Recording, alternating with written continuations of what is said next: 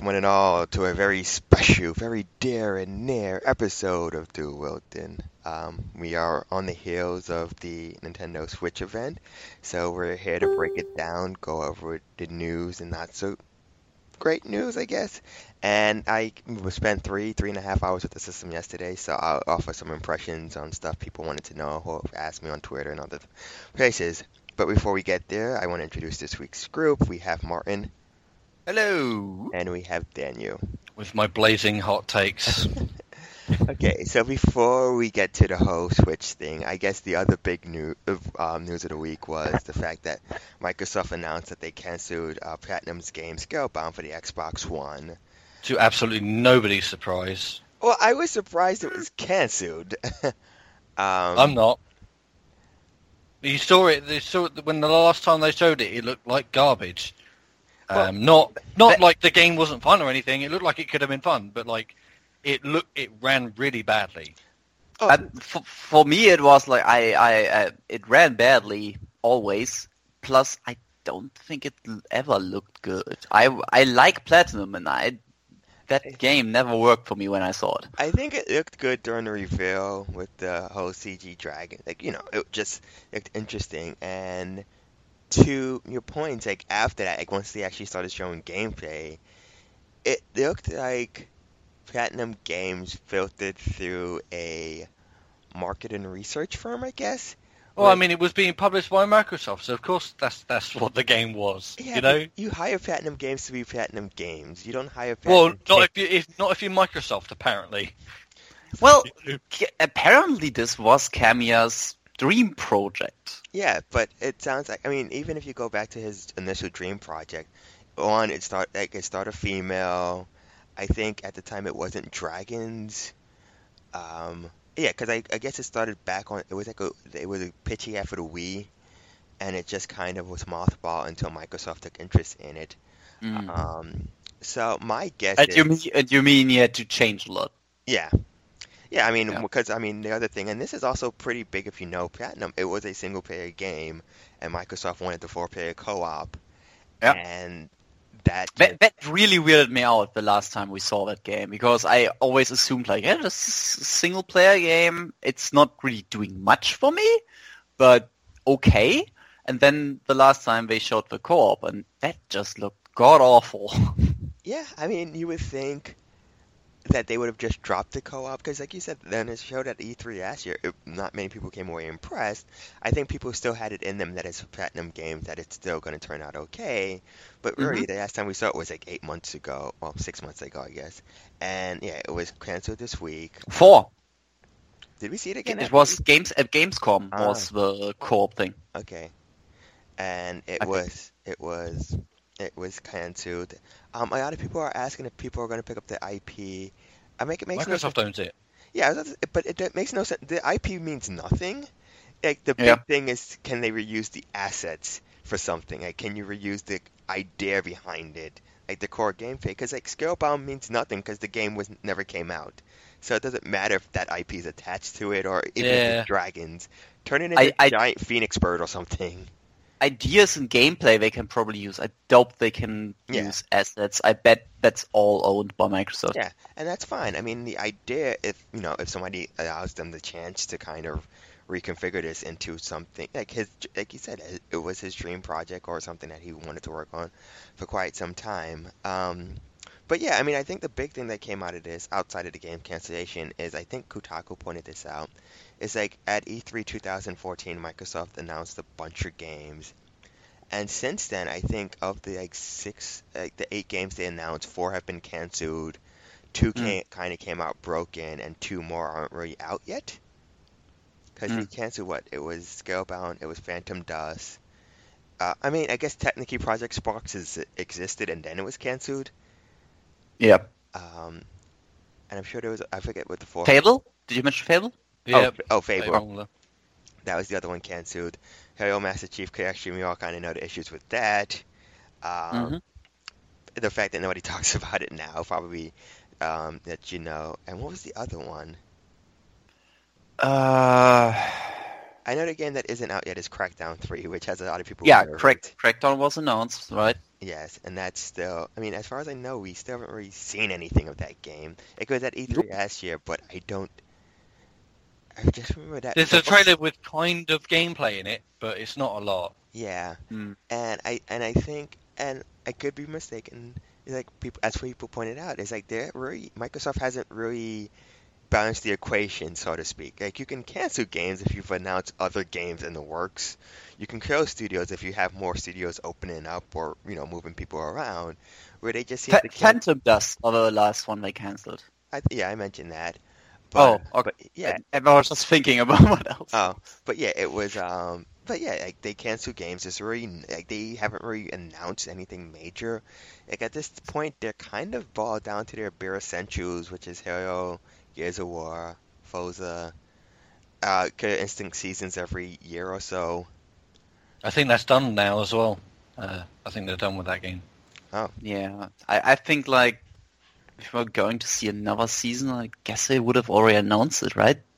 I mean, they could announce it. And they've got a definitive edition out. It's been a while since third, third season ended, and yeah, they released that definitive edition. That was in September, I think. Early September. And it's also supposed to be, a, I think it's also a Games with Gold this month. So yeah, but that's, I think they they give a season out first time with season. That. Yeah. So yeah, so I, I mean I I honestly don't know. And you look at it, and I was talking to Jason this week, and we just like it's so weird that for a company that has, I mean, part of it they inherited from Rare, but they have a lot of I Ps that they just up mm. and abandon. Well, like, yeah, but who doesn't do that? No, people do that, but like you would think, like, okay, you know. But gonna... but the thing is, I think what Earl wants to get is for with um, them buying out Rare back then, we at least thought there would be more coming from them. What did we actually get from Rare I Ps? Like three games? Because the because... classic Rare I Ps, I think. Because um, it, it's just about demographics, right? Microsoft, the Xbox three sixty was very notorious for being the shooter box, right? And yeah, that's that's the demographics that Microsoft wants, is people that play multiplayer shooters. Yeah, and, and and and I mean, I think that's fine, but even like again, talking to Jason, and like I'm surprised they haven't found another. Com- you know, they've had new companies do Halo, they have new companies do Gears of War. I'm surprised they never found a new company to do Perfect Dark.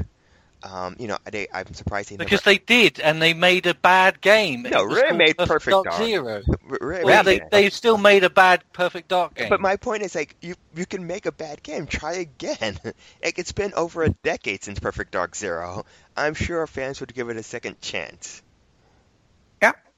Um, they've never resurrected something like Brute Force, which is another thing. Yeah, but Microsoft, shooter. Microsoft is a company that they'd rather just find something that's successful and then keep pumping it out again and again and again. Which, I mean, which again isn't necessarily a bad strategy, but you do need stuff in between that, and like we've seen with Halo. Well, apparently not. I mean, the Xbox One, although it's not doing amazingly, it's like it's doing okay, you know.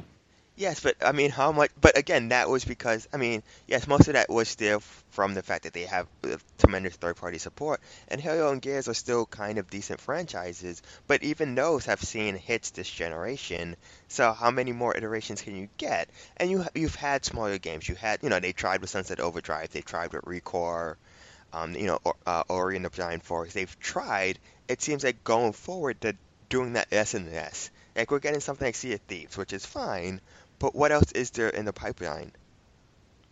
Like, I mean... And, and, and the other issue for me is, like, the whole way also Microsoft approaches these franchises. Like Daniel said, like, they basically create a studio, give them a name that is associated with said franchise. Yep, and they only make them do is make votes. Yeah. I mean, like... Even for the people involved in these studios, I, I would assume would be nice to do something else from time to time. Yeah. Or, or well, and, and, and not bringing. Ron Ferguson was like, "Yeah, let's make more Gears. Let's make nothing but Gears," you know. and and um, bringing in another studio maybe to give a franchise a shot or something can bring a interesting perspective to it, and, and maybe some new interesting ideas or something. Well, they tried that with Halo, and look how that turned out. Yeah, well. I, I'm, I'm still saying it's like now they just have studios committed to one thing. Yeah. But even with Halo, and I don't think this is what they're going to do. I mean, it's a, in Martin's, in, you know, to Martin's point, I think it would be, if it had worked, it was a great idea because you kind of have the Bungie trilogy, even though it's like five games with Halo one, two, and three, O D S T, Reach, whatever. And then you kind of have the three forty-three trilogy now with four, five, and six when six comes out. And then you could have another studio do the next three games.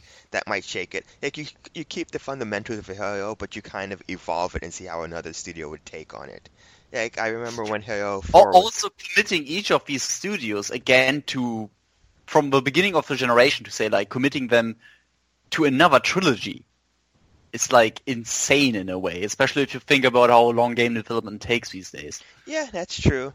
But I mean, yeah, I was gonna say technically, I guess the Halo, Halo four was on Xbox three sixty, so their gen- yeah, their generation, yeah, at most right now they're gonna do two games, uh, maybe a spinoff. But I mean, the idea of just kind of having another studio take over um, this game for a while and see what happens with that. Um, it's novel. I mean, I, I guess the best example, or the example that works best, is the Metroid Prime trilogy, which was from a different studio than the, the original Metroids, and um, a different. Well, studio. I mean, the thing is, is that also assumes that Microsoft cares for um, the franchise as some kind of um... artistic value. Yeah, and they clearly don't. No, they uh, don't. But I mean, I think there are ways.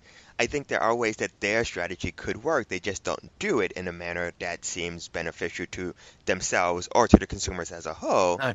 And that's well, that's what baffles, baffles me most about Microsoft is I think had they just let Platinum make a Platinum game, uh, Scalebound could have been not like the most successful thing in the world because Platinum games never are, but like it could have had, had its own niche and it could have had a cult following. But now it has no following because the game doesn't exist anymore. Well, actually, Microsoft... it's probably going to have a bigger following now because it's the ideal perfect. But that is a discussion for another day. But yeah, it's disappointing. I, and I, I mean, I, I don't think this was scheduled for the first half of this year. But the other major thing, and I could be wrong, is like, what is the next Xbox One exclusive title from Microsoft? Well, it would it would be Crackdown because that's supposedly coming out this year, despite us not having seen anything of it. Uh, Sea of Thieves. Yeah, but when is Sea of Thieves out? I, it's the same date as Crackdown, which is twenty seventeen. I mean, at least we've seen gameplay of Sea of Thieves. Yeah. I'm, I'm not saying it's a game I want, but we've seen gameplay of it. I mean, that's more than Crackdown. Yeah. But yeah, and, and you know, again, I, I'm sure Jason's like the O U fan of this, but he's also mentioned like, why aren't we get like, okay, it was a critical bomb, but like, why why didn't they try again with Rise in some fashion? Um, or anything like that, but because Rise wasn't good. It wasn't good, but I mean, like how many? Like we've seen, we've seen games before where the first one's kind of rough, and they come out with a second sequel that improves. Yeah, on but a... but have you seen Crytek's trajectory? Okay, okay, okay. I mean, it, Rise day. May be a Crytek properly, uh, property, so. If Crytek doesn't want to do another one, then... Yeah, no, and I mean, I mean, to be fair, at this point, though, Crytek should take any money they can get. So if Microsoft was like, we'll pay you five bucks, Crytek would be like, yes. Um, so, there you go. Okay. Uh, is there anything else you want to talk about before we go on to the main topic of this week? The o- the only thing for me is, like, I'm curious also what this will mean for Platinum. Because apparently there yeah. was a freaking the, their biggest project with like two hundred people on it. Yeah, and they've invested like three years into it. Almost everything else we know about is has wrapped up, or and Nier is about to launch. I think uh, what is it? March, right? Yeah, Nier Automata. Yeah. Which uh, so, I mean, if it's wrapping up, it means most of the people are probably done with it. So, yeah. And I think Activision closed down their licensing brand. So yeah. You're not getting... I doubt they will, will be getting any work from that side. Yeah, so, I mean, it's going to be interesting. I mean, I think, you know, they always end on their feet some way. And they don't make, you know, to Daniel's point, they don't make commercially successful games, but most of their games have a following. There are uh, big companies out there, so I see them, you know, like, there's going to, there's always going to be a need for action games.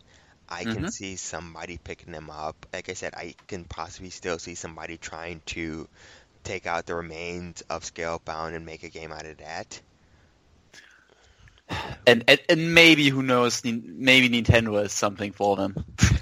I'm I'm sure they do. I mean, they've been great partners with them. They deliver games on time. You know, people talk about like, how Star Fox isn't that great, but you can't blame that one on Platinum. That was, most of the decisions were hampered by Nintendo of uh, Japan. So. That, oh, that was a segue. I know, I know. I just don't want to talk about third parties on the Switch. Uh, but I will I will start off this segment with owning up that even in my worst case scenario laid out last week, I did not expect third party support to be this bad at the free. And I was very spot on, apparently. Hey, I, I, I, I was exactly right with E A. I, I I even called I Am Setsuna from from uh, from Square Enix. I was, I mean, I guess the, one the biggest surprise to me was like the utter lack of Ubisoft there. Um, that that also surprised me because I was also very sure that we would see something from Ubisoft. Yeah, I mean we saw stuff, but I mean it's Just Dance, it's this port of Rayman Legends, or is it Legends or Origins? Rayman Legends. It's Legends. Which is just ironic um, if Something. you followed the whole path of that game. And I think Steep, which was already a commercial bomb. Like, Steep is that game you forgot they released at the end of last year. Mm. Like, Steep is just in a month old and nobody knows what it is. I know what it is, I just don't want to play it. Yeah, nobody wanted to play it. I mean, that's it, it's a month old and nobody knows what it is. Um... But yeah, I, I was surprised they flew an E A executive all the way to Japan to say FIFA's coming in like ten minutes. There was the Sega guy on stage who announced nothing. Um, a, a specific version of FIFA, f- f- just for the Switch. Yes, which, mean, which as people have found out since then, just means it's a P S three three sixty port with, um, I guess, Switch features or something like that. Um, Probably. But yeah, I mean, like that, I was just... I think the, um... I mean, I mean, Sega t- Sega technically announced one new game, because, one, which I also expected, Sonic Mania. Which I thought was weird. Not, not Sonic Mania is Why fun. Why wasn't that announced earlier, right? Yeah, like they announced Project Sonic. So yeah. Why keep this one a secret if it's coming or not? Because people actually want this game. I mean, I, I'm, uh, I'm interested in nobody both. Wants but, Project Sonic. Okay, nobody wants Project But in Sonic. That case, why it, then Sonic then Sonic Mania is the one you announce, and Project Sonic is the one you're like, we don't know if it's coming. Well, I mean, I guess I guess if they had announced it on stage, then it would have been a different matter. But they didn't even do that. No, they didn't do that either. No, no. um, it, was, it just was, I think, in the third-party trailer or something. Oh, this is also coming after all. Like, the only thing I remember from that third-party segment is, I think, oh, Square's doing that new R P G from the Bravely Default team, which is kind of which something. Has an awful name. What I, is this project? I, I, Octopath something something. I'm, I'm just imagining that's a that's like a working title, and they'll change it to something. Uh, dude, knowing. Okay. Square Enix naming is like... They'll change it to something decent in the West. Let me go with that, then. Mm. that's that's my theory, because there's no way that that name doesn't say anything. But uh, kind of uh, kind of speaking of the Bravely Default developers, it was just something I actually did mention. I thought they would be ones who supported the Switch. Um, I think Giant Bomb mentioned this, or Eurogame, I forget which one. And it and and this is kind of, I guess, what surprised me most about third-party support, and this is kind of where my thinking was last week. It's like the third-party support seems to, to be a continuation of the Wii U and not the mm-hmm. three D S, in the sense that, like, where were Several Five? Like, yep. Where were any of those studios who invested in the three D S here? Like, you, you saw the Square game. Like, the Square game looks like a three D S game, uprest. Um, so, I don't know. I, I mean, it looks look better than that. It looks better, but I mean, the fa- you know, it's sprite based and stuff like that. It's not like what you would expect from Square in this day and age for a console game, True. Which isn't yeah, a bad but, thing. But, but I mean, but on the other hand, la- it was last week we talked, right? Yeah, yes. All, all of these days running together these days. Um, last week uh, we also talked about how conservative Japanese companies are these days. Or always have been, in a sense. Uh, and I guess what they think is, well, we'll wait a bit on this and continue doing a little more on three D S. Which, which, yeah, which, which is kind of what I suspected, but I imagine we would at least get some ports. Like Monster Hunter uh, Double X comes out two weeks after this in Japan. You couldn't get Capcom to be like, okay, we'll try it out here at launch. Um, you know, yeah. okay, uh, Yokai Watch. Capcom, Capcom might as well have not been there, because they were not what there. They announced is basically just Street Fighter two H D remakes with a couple of new features for forty-five dollars.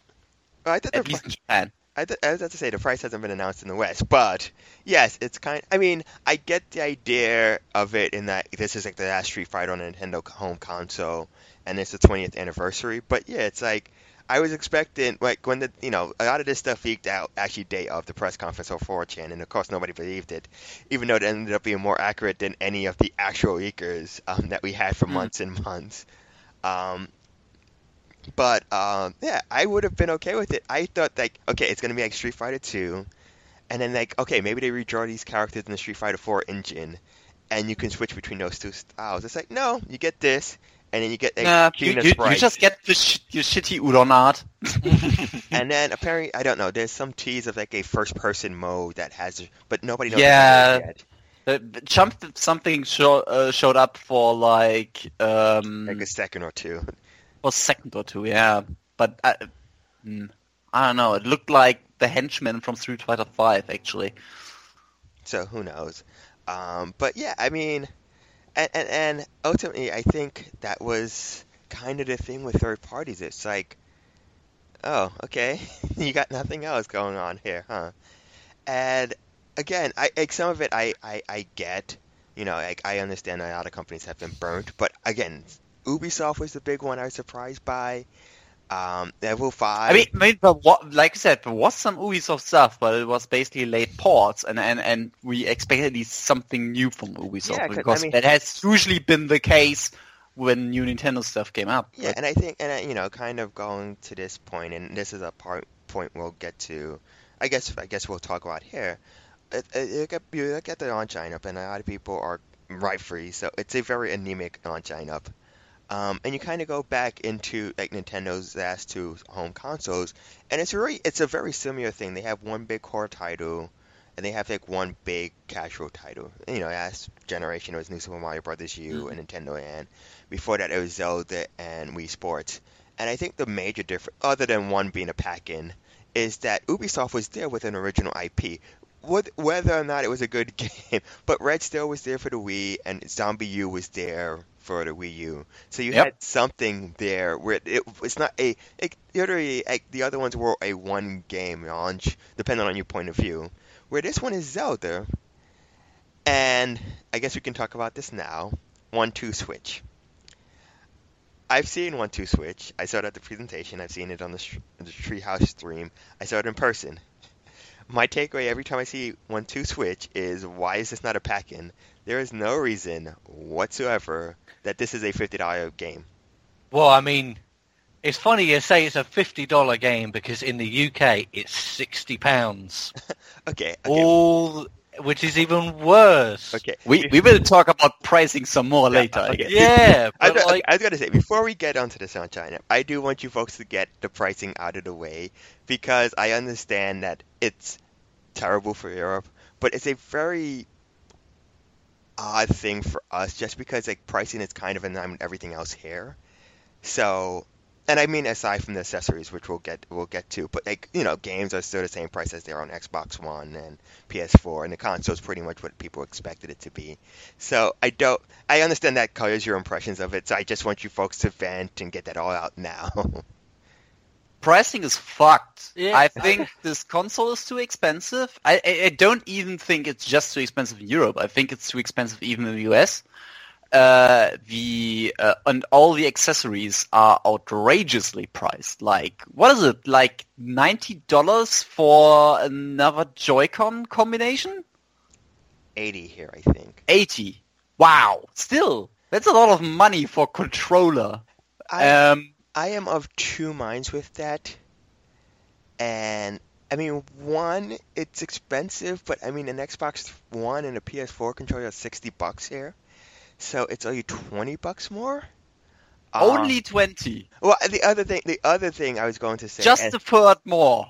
I, the only thing I was going to say though is that it's also It's expensive when you think about it as a whole package, because a lot of people are also probably going to want the grip um, as well to kind of put it in, you know, have a shelf for that as well. But I guess my thinking is, is it's also te- it's two controllers at the same time. So, like, for example, if you wanted to play like a party game, you you spent eighty bucks and you already have four controllers for everybody. Like, if you were to compare it to getting like four controllers for like a P S four or an Xbox One, it's cheaper it's in that sense. Still a lot of money. Uh, no, no, I, I'm There's not... no way around this. Also, I'm... this hypothetical scenario you're creating, I don't think it's happening as often as people would like to believe. Uh, you have to have games on the Switch in order for that situation to happen. Uh, uh, uh, right? But I mean, there are there are a lot of games that support. There's them. like Bom- Super Bomberman R, which you can play with eight players, and if you want to do that, you only have to spend more than five hundred dollars. Why do you have to spend... Okay. Wait, is it five hundred bucks? I did the math! Okay. Buy a, buy a Switch, buy a Bomberman, and then buy three more controllers. No, you only have to buy...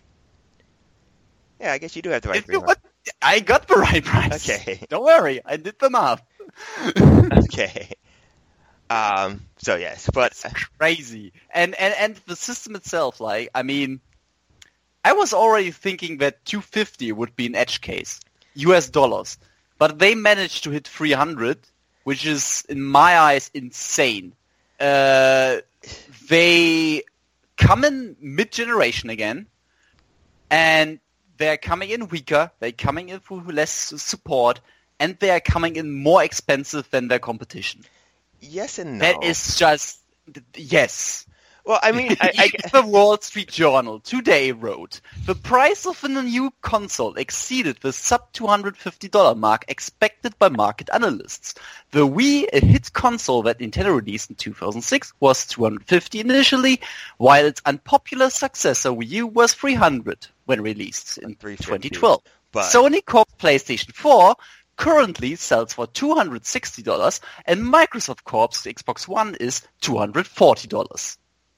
Okay, I was going to say in the sense that Sony seems to be trying to push the Pro as well, and Scorpio's coming out this year. But yes, there are models that you can get for two hundred fifty dollars right now in the marketplace. And yes, yeah, and, and, a lot of those are bundled with games. Are important yes, models. Yes. Don't don't twist it in a way like, no, it's all about the Pro. No, no but the no, Pro I'm exists not, but that, for a specific crowd. But that's but what I'm trying to argue is like it's cheaper, but it's not like it's the O U. I, okay, my point is... Yes, it's comparative to its competition, which is going to be the big thing against it. It is more expensive. I do not think for what they're putting into the system that three hundred dollars is unreasonable. It was what I expected it to be. two hundred fifty dollars, I was hoping for that. I think two hundred fifty dollars is a much easier price for everybody to swallow. Oh, this for what they're putting into the system, it, it means nothing. I'm sorry. What matters is is how much is the competition and how many more games do the competition have. Right, if I, the competition has so much more co- game content, software, and costs less, there is absolutely zero reason for you to bother with this thing. And if if, if you would have planned ahead for coming in mid-gen, you would you should have budgeted in a way so that you would come in at two hundred fifty at least. And and and when we go to Europe, over here, that thing costs three hundred twenty-nine euro. That is, I have to check what the current P S four costs. I mean, whatever. Last year, last year in October, I could have bought one for two hundred. So it basically costs one hundred thirty euro more. Awesome. I mean, and, and I mean that was the lowest price, but it's quite easy to get a P S four like in with Uncharted for like two hundred fifty. And in the U K, you can get uh, the Final Fantasy fifteen one terabyte edition P S four for the same price. Yeah, it's it's insane the the, the price difference that we have here in Europe. It's I, I don't know what they're thinking, and oh, no, don't well, get me started on the accessories and stuff. Well, like I said, I and, like I said, I. I I didn't want. I'm not going to fight over European pricing. Um, uh, yeah, there's nothing. I mean, there's really nothing to it in that sense. I've you know, especially the games like twenty pounds or twenty euros more expensive and stuff like that. Um, and a lot of these games, I don't necessarily think are worth it, even in like our current uh, American prices. So I'm not going to fight. But like I said, here it's a different scenario just because like the games are on par price-wise. So it's not like we're paying more or less for that. Um, yeah, but the uh, game pricing in that sense is almost irrelevant when people are already looking at the console uh, at the higher price. You know, if if you if they are if you have like Joe Schmo in his Walmart looking at a Switch and a P S four, Xbox One, and he get the cheapo bundle with, I don't know, one or two games, and or he could play, let's say, fifty to one hundred dollars more for a Switch with nothing. I don't know. I think the decision is probably pretty easy for him. Well, I mean, again, it well, okay. This is this is more of a, not marketing thing, but more of a release thing, in that the people looking for a system in March are probably the people who are interested in this. They're not necessarily looking at an Xbox One or P S four because the best sales are at the end of the year. So that's not their immediate competition for the next, for the first three months or so. It's the end of the year when that becomes a that becomes a big concern for them, I think. I and think... it will be, because you know we're four years into the Wii U and Nintendo has never dropped the price on the thing. And you can you can expect uh, Xbox One and P S four prices to go further down. Yeah, and, uh, well, actually, I don't think they're going to go much further down. I oh, think, yeah, don't. They will. I think what they're going to do is what they did last Christmas, and let's bundle a bunch of games with it as well. Cause that's, I, that's basically the same thing. Well, it, it, it is and isn't, because it depends. I, I've had this discussion, aside from the Switch, with um, Xbox One and P S four this past Christmas with a lot of people looking into it. Most people, because if it's a, like, okay, like you say Uncharted or Final Fantasy fifteen, most people don't want it. So they actually, and this is, I always. That's two bundles I meant, we mentioned. There no, are more. There are, well, actually, for, the, for us, I think the PlayStation four, we had the Uncharted and Final, I don't even know if we had a Final Fantasy fifteen one here. Anyhow, my for point... Ex, for Xbox, there's also a FIFA bundle. Yeah, well, there, are, there are Battlefield bundles. I don't, there's okay. Almost any big game had a bundle. That doesn't necessarily mean that you can find those bundles. I think Microsoft actually started doing, like, you can buy... You'd get a game, and then you can get like, any game for whatever for free. My point is, there are people who see it as paying more for something they don't want, which I always think is stupid, because you can just sell the game. But yeah, they're like, oh, I want this, but I don't want this game, so I'm going to wait. Because their idea is like, okay, maybe it'll come down to like two hundred without the game.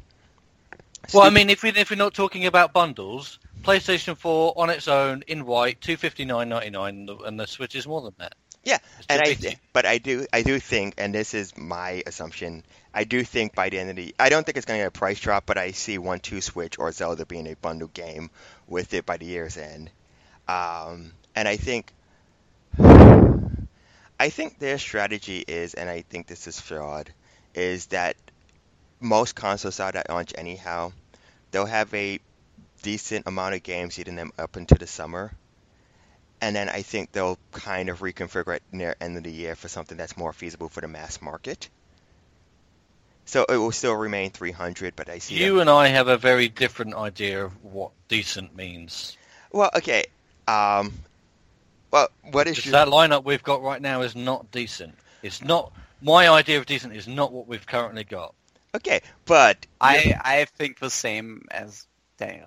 Okay. That is not a That is what I. It's a dif- different D word, and that D word is dire. That is a terrible, absolutely awful okay.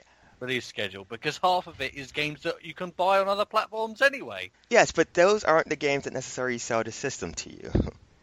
Okay. Like, okay. And the games that are supposed to sell me are not really selling me. Yes, but uh, at okay. least a lot of them. But I mean, okay, I'm talking about it more again from a standpoint of kind of. I guess games that kind of have a built-in audience for them, because within like the first, let's say, let's say five or six months, you'll have Zelda, you'll have a, you know, you have a port of Mario Kart eight, you'll have Splatoon, and those are all multi-million selling franchises, and they come out at a decent clip where there's at least there's right, one. But those p- people could not buy a fucking Wii U, and they could still play those games. But it's not uh, not buy a Switch and still play those games even, and, yeah. and, except for Splatoon two, but still. Yes. And then, I mean, you still have stuff, you know, like, and we'll get to this more uh, when I go into my impressions. And I think ARMS is another one, depending on how they market it, I think can do really well for them. But yes, to your point, outside of that, and this is the big concern, is like there aren't a lot of games to sprinkle in between there that aren't you know, like you can't get anywhere else. Um, there isn't like, there isn't that big third-party title to kind of offer up support or any actual third-party titles. Like I, you know, it was probably a pipe dream, but like I assume we might have gotten Injustice. Like one, the only thing Warner announced is the Port of Fairgo City Undercover, which is kind of like also is ironic. Why is that ironic? Because it was a Wii U launch title? Well, Wii U launch window, but yeah. Well, yeah, exactly, and it's not a game that you can only get on the Switch. Which, I, I, which I'm fine with, I mean, but, if, I mean, like, even, like, it would, I mean, yes, it would have been a port or whatever, but I don't think it being an exclusive, if it was an exclusive port, I think it would have been the same complaint you have now. It's like, it's a game you can already get on the Wii U. Um... And yeah. You can also get on P S four. And I mean, or I, Xbox One. Well, or, I mean, or Xbox no, One. What I was saying is like if it was an exclusive port, it's the same. Like oh, it's like Mario Kart. We yeah, get but that I on. mean, that's what we're saying though. Is there needs to be stuff that's not a port at all. Yeah, and that's what and that's what I'm saying. It's like there, it's a decent amount of stuff, but there isn't anything in between it, especially for people who want to upgrade from the Wii U. Um, like you know, Zelda looks better, though apparent performance is kind of questionable which one runs better, but it's a game that's coming day and date with the Wii U version if you already have a Wii U. Uh, Mario Kart adds a lot of stuff. Well, it adds stuff, but is it enough for people to justify dipping into it twice? No. Uh, I think it would vary. That's your answer. I think it would. I think it would vary from person to person. Um, I, I'm pretty sure most people will say no. Well. Again, I can also see Mario Kart as a game they bundle in by year end. Splatoon two is another one, you know, and I think... If they bundle in by year end Mario Kart eight, fuck them. Yeah. Why? Yep. Add some real value. What a Fuckers. worthless move that would be. It's... Uh, okay. All right. Anyhow. But yes, I mean, okay, looking at this, I think the... And I could... Uh, looking at this kind of games expected by year end... The O E exclusive exclusive titles between now and I guess the start of this summer are Super Bomberman R, which I heard not so good things about. I, I will say this much: I think it's fun. It's still Bomberman. Um, I think the single player and the co-op looks good. I don't necessarily think it's a sixty dollars game. I don't know if price has been confirmed on that yet. Uh, That's what I heard as well. But it's a really, it's, you know, it's Bomberman. So it's really fun. Um, uh, Snip, Snipperclips, which is an eShop title. Uh, Fast R M X, which is another eShop title. I guess technically not that is exclusive. That is basically a port. Yes. uh, yeah, and I think that's it. And whatever, yep. and you know, whatever indie games are in between there. Um, and yeah, but that's... those are also, they're nice, but they're also not exclusive. Wait, what? I mean, those indie games, I'm just saying, oh, yeah, yeah, like, yeah, yeah. There yeah. Are, okay, uh, there's so... like Has Been Heroes on here, but that's also not exclusive. Yeah, yeah. I think, and I think I said this, like I said, I went to a Nintendo Switch event yesterday, and I played a bunch of games, and I enjoyed most of them. And I think my big takeaway from that, and this is kind of how I feel about this lineup, and it's something I, you know, kind of accepted now, is that this is a good lineup if you're already invested in the system. Like, if this was something... Like, if this was year two. How can you be already invested in the system? I meant... The, the no, no, what I'm out? saying... No, that's not what I'm what, saying. Oh, oh, yeah, no, I know... I, what yeah, he means like, is, if, if, you, if you're a Nintendo fanboy... No, that's not what I'm saying either. Then what, what, this, uh, awesome. I, I see what you're saying. If you already had one... Yes, this would be that's what I yeah. mean. If you already had a system, it's a good kind of... That's why I said it's a good year two, not a good year one. Well, actually, I do think by the end of the year, it's actually, again, for my taste, you know... If this was year two, it would be even worse. I I, I, I mean, as far as, like, as far as, like, big exclusives goes, I don't think it would be a bad year for year two. Um, I mean, because, okay, again, from my point of view, by the end of the year, you'll have Zelda... You'll have, you know, you'll have Splatoon two, you'll have ARMS, you'll have Mario Odyssey, you'll have Xenoblade Chronicles two. At least one of those I question if we'll even make twenty seventeen. Yes, I mean, Xenoblade Chronicles two, I think, is a big question mark. But right yep. now, they're saying it's twenty seventeen. Huh? We will see. So we'll go with that for now. Um, and then you have other stuff. You know, Fire Emblem Muso, I think, is out this year. I don't know if that's necessary in the West, but, you know, it's systems region free now. Yeah, but a Japanese version is not that helpful. I mean... It, for most people. I was going to say it probably is. It's not a very text-heavy game. Um, usually the upgrading stuff yeah, in Muso games is you'll, you'll figure it probably out. A bit above, but almost, um, if they have to deal with it in Japanese. But yeah, I mean... Like I said, I'm not going to argue that this is a great launch lineup or anything like that.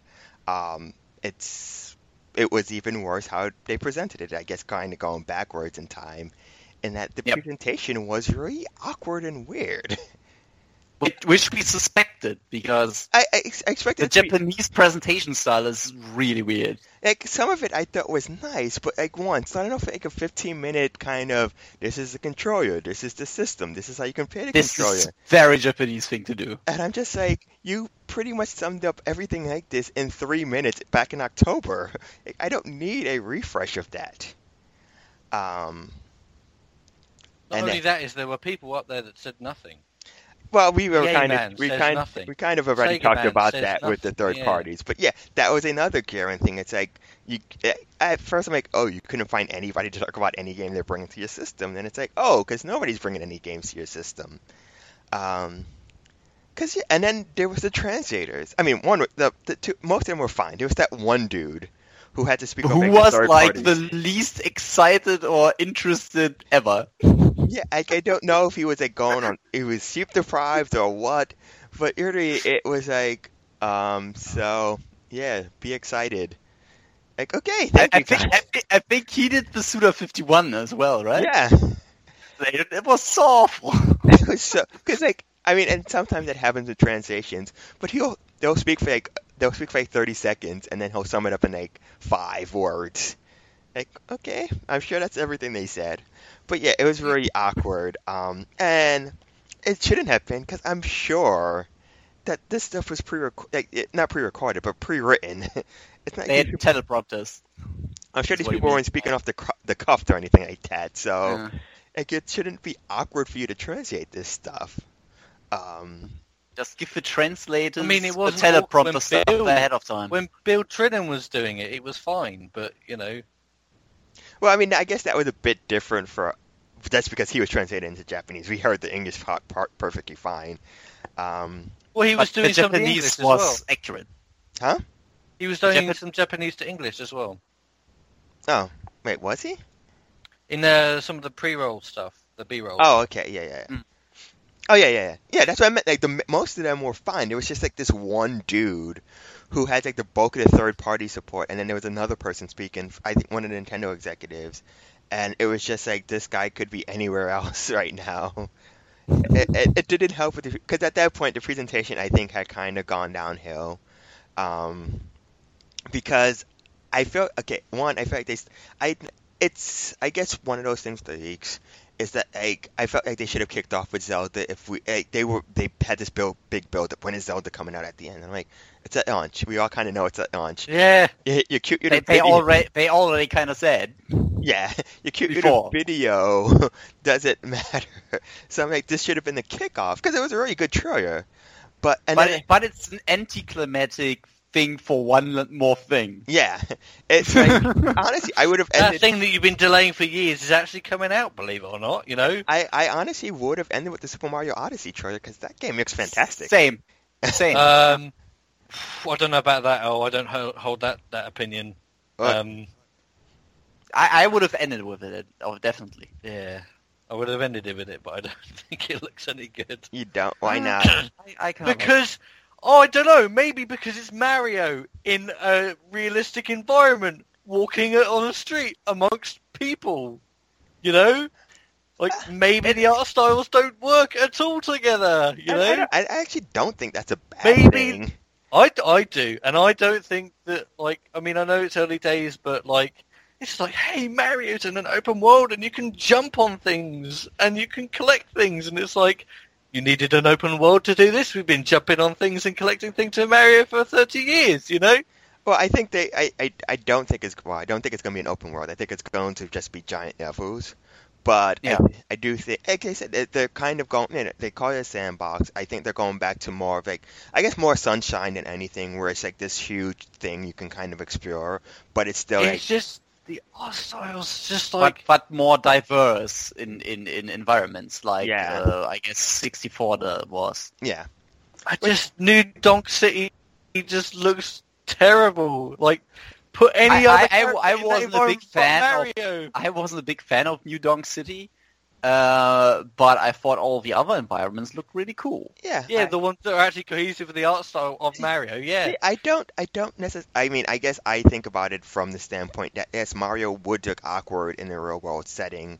So why wouldn't it look like a clash of styles? It's supposed to be. He's not supposed yeah, to Yeah, but be. That's a bad thing. I don't think that's a bad thing, depending on how it you do it. It is a bad thing. No, it's like Who Framed Roger Rabbit. Like, the cartoon world and the real world shouldn't match. It, it, it, it I, I, I can see your Dana's perspective that it's a bad thing, especially when all the other worlds kind of work with him. Yeah! But I, but I guess my thing is, like, it, it should be that way. There should be environments that he fits in naturally, and there should be environments he doesn't, because he's an outsider. He's a stranger. It should make sense that he does not, like, he belongs here, because but he it's doesn't. Like, the thing about Who Framed Roger Rabbit, right, is you had, like, Roger Rabbit was a, a talking rabbit, right?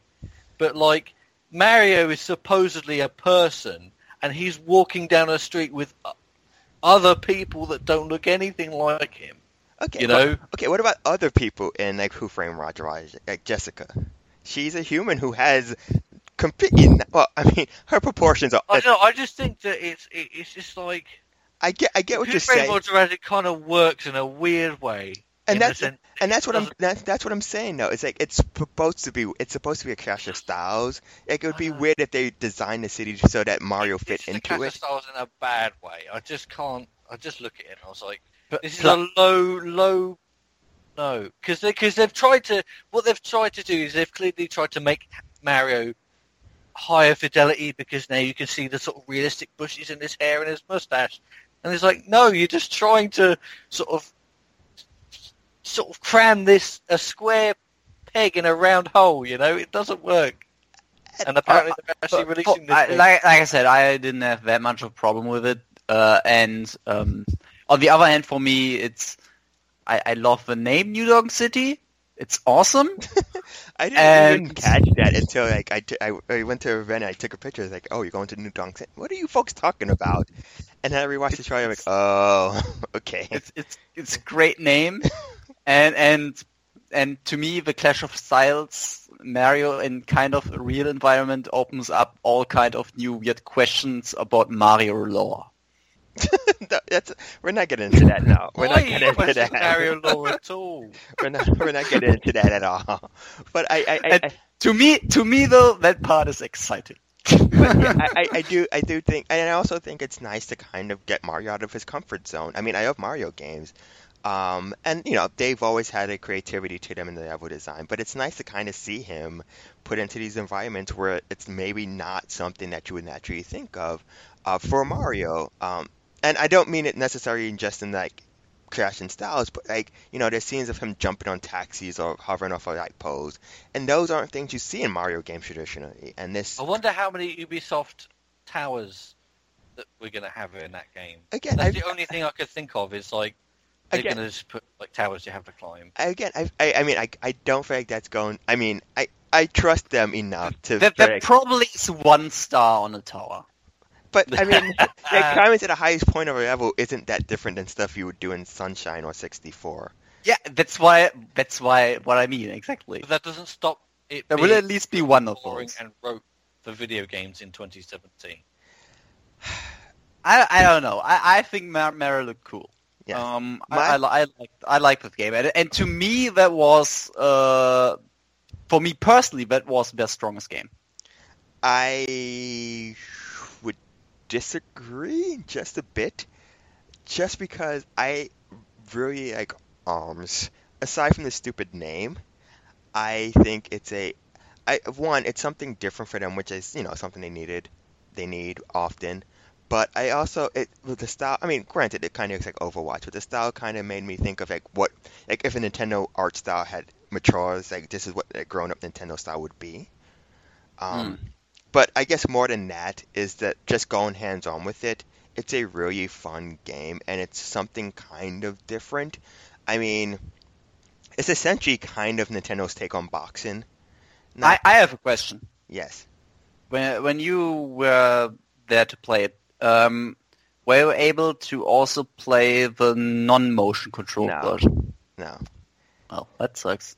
Of because I, I don't want to engage with motion controls ever again. I so. Motion controls, but I understand people. But I mean, they've already clarified that there's non-motion control versions. I, I know, so that's why I'm asking. Yeah, I was but, curious how, how that would work exactly. But yes, I assume with analog sticks probably to to curve your um, blows. Well, but. I, I mean, yeah, I, I'm curious to see how it works. I mean, I can see how most of it would work out. Um, it, I mean, you just kind of your shoulder buttons would then be, I guess, like you'd use L, R, Z, R, and Z, L for your punches. Then the two triggers can still be your jump and your um, dodge. And I guess the face buttons would then kind of be, um, what am I thinking of now? Your special moves and stuff like that, mm. and, and block. Because how it works now is, I mean, it's a you know, it's a very simple um, fighting game mechanic.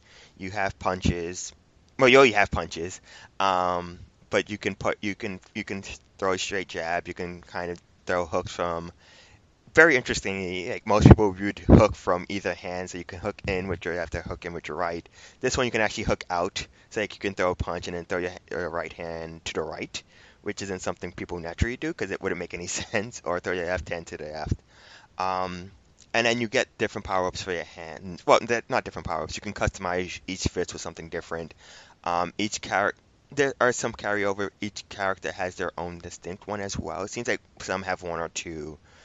Uh, and then they each have different abilities. So, like, the main guy, um, Springman, I think he's just kind of your all-around guy.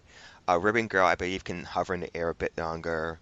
Uh, the ninja dude can teleport a bit when he um when you jump and dodge or lean, and then like the uh, mummy dude has stronger punches, but he's slower. And Robot Girl, I think, can hover and okay, no, uh, Ribbon Girl can double jump, and then Robot Girl, whose name I don't remember, can hover a bit longer when she jumps. Um, and you know, then your basic, you can parry punches. Like if you punch and somebody else punches, it will negate each other. Um. Punches negates throws, throws negate shields, shields negates punches, stuff like that. That triangle system, very simple stuff. But like once you kind of get the hang of it and put everything in in unison, it's a very fun kind of back and forth fighting game. And I, you know, like one of my the last game I played, I was kind of, you know, they had the little health meter. I was down to like my final health meter. The other guy had like two, and just you know, just kind of using my dodges to get in and kills with him because I know he's a big throw up. Thrower to just kind of negate it and punch him and kind of do hooks. It was just really invigorating and fun, and I really enjoyed that game, and I really want to see more because like right now, again, with a lot of these titles, it's not sixty bucks. Because right now there's five characters in three stages. I assume that's not going through the final game, but yeah, I, I was, like, it looks it looks fun and all, but I like I can the only thing I think was thinking was like what what's just keep me playing this game for more than an hour.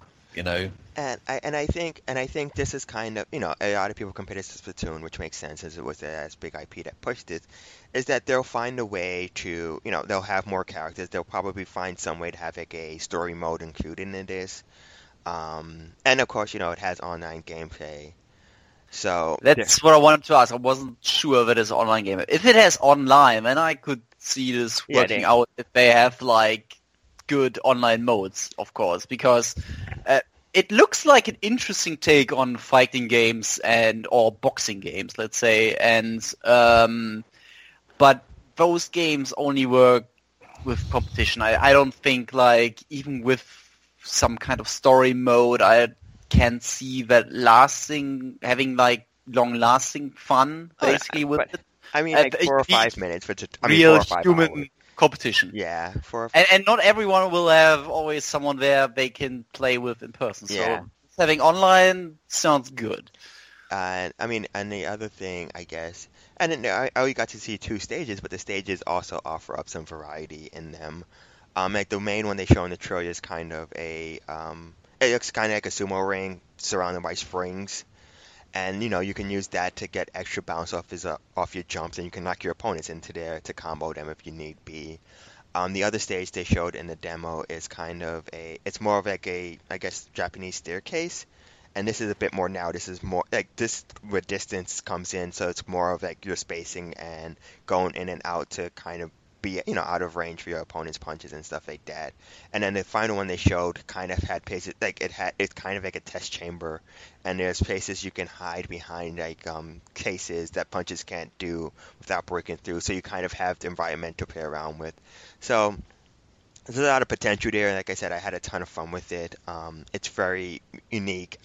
um, like yeah, I, I wouldn't compare it to a fighting game, like Martin, like Martin said. I think it's more of a, like, this is what we would do if we would do something crazy with boxing.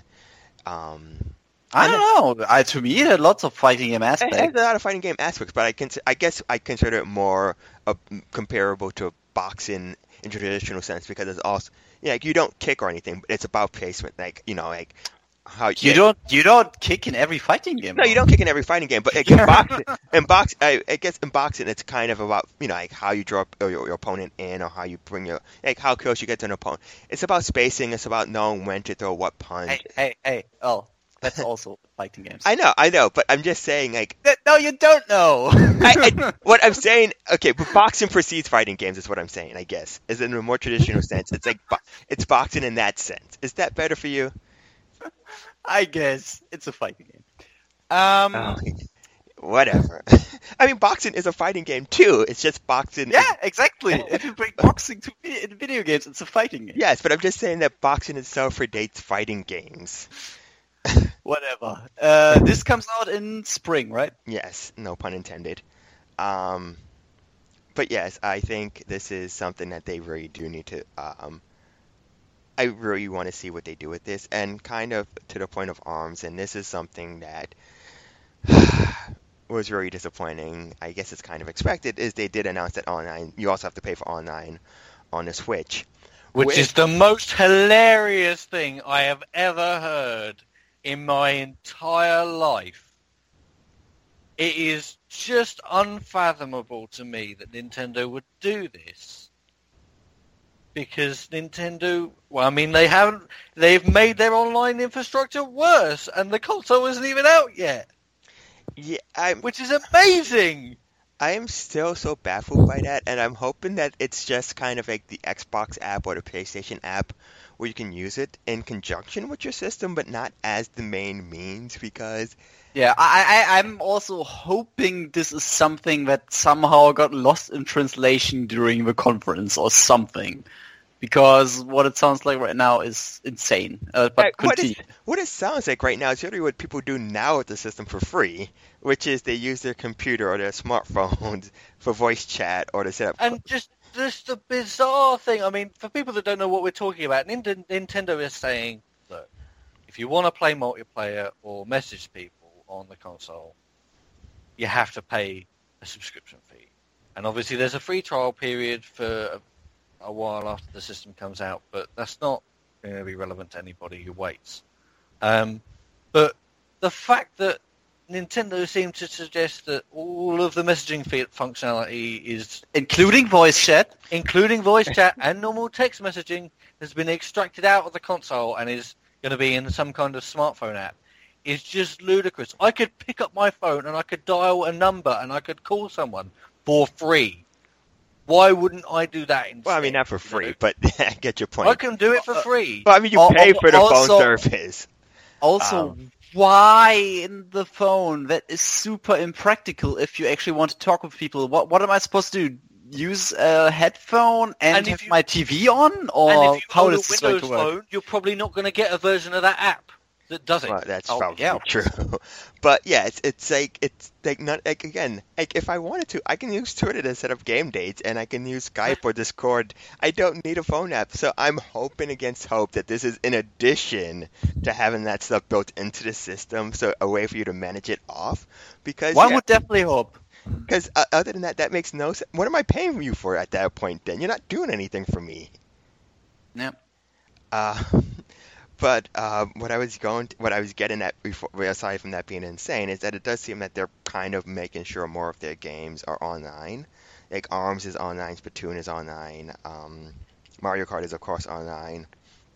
We don't know anything. The problem is, is they need to have their online infrastructure make sense, because right now it doesn't. Well, on any system that they've ever released. Well, I mean, I my my hope is that if they're having people pay for it, that they're offering more than they, what they've offered in previous I mean, systems. Are we gonna are we gonna have another friends list to manage? Because I have one on my three D S. There's a different one on the Wii U. Is there going to be another one on the on the the Switch? Yes. I haven't said. I haven't said. But, I bet know, there will be. There probably will be. And it's a case of if there is another one, why are you making us pay when you can't even might. You can't even integrate, you know, you can't have one friends list, you know? Well, I assume, that, I I assume that this would be the end of the... Because, I mean, they, they no longer really have that splinter because there's not a three D S and a Wii U. There's just going to be a Switch. Um, so I, I, well, there is, though, because because I have a friends list on the three D S. If I buy a Wii U, I cannot reuse that friends list. And maybe, we don't know yet... Maybe there's a chance that if I buy a Switch, I can't use the friends list that I built up on the Wii U. No, no, that's not what I'm saying. What I'm saying is, like, I would imagine going forward, the Switch would be your friends list. I am, I'm. That's on not. A... No, I don't. Oh, oh, no, they need they need to use one of them that already exists. And I, I, I, I, I I'm not. I'm. A, I'm not under any impression that your three D S or your Wii U's friend list is going to move forward. I'm not under. I mean. Bullshit. I mean, I think I think the be- I, th- I think the better example of that is just compare the fact that your Miitomo list and your Super Mario Run list aren't the same list.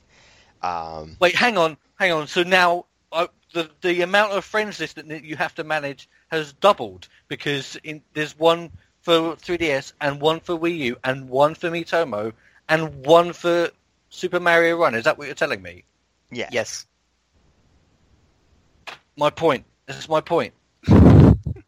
Yes, but what I'm saying is, I there think... are four friends lists that could be using, and they may not even use. They may not use any of them. Yes, I, I, my point is, I assume going forward, this is just like it's going to consolidate a lot of that stuff. You won't have a three D S list and a Wii U list. You don't consolidate them by tossing them out of the window. What I'm saying is, going forward, not like you're. Go- I meant consolidating, and that you not, won't have I to don't manage care. more. I don't than... care. Even if they do have one going forward from now. They should have fixed this years ago. It's the whole point of putting Nintendo Network I Ds on three D S was to fix this, and they didn't. And it's the whole I... point, you know, at, absolutely ridiculous. Then they started this new Nintendo account stuff, and if that's not going to do it, then it's well, complete nonsense. I assume and it... they want us to pay for that. They want us to pay for this. Well, they don't want you to pay for just for your friendship. But, I mean, I assume, like, as far as I know, your Nintendo... Your Nintendo, my Nintendo stuff. You don't have a friends list on that, do you? Well, you link your Nintendo Network account, and that's got one, so w- there's no excuse. I mean, you can use that, but I'm imagining that's probably not going. Like, if anything, I imagine it's probably going to be closer to.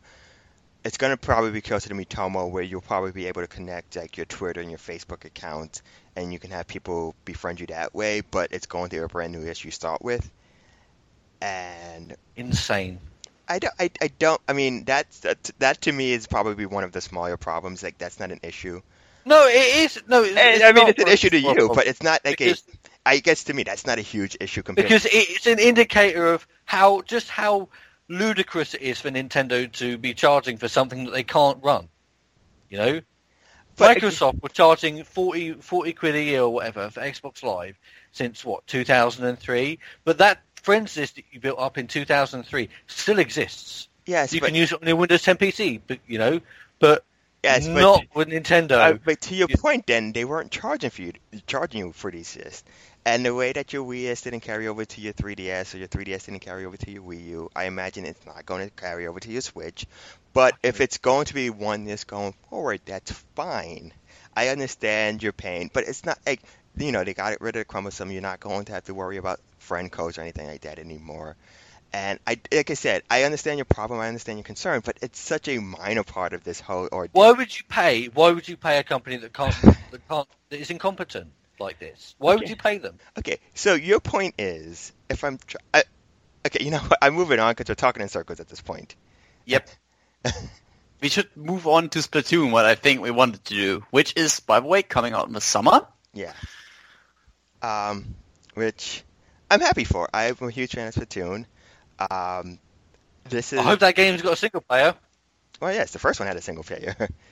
Well, I hope this one's got a better one, because they're charging you to pay the, play this online now.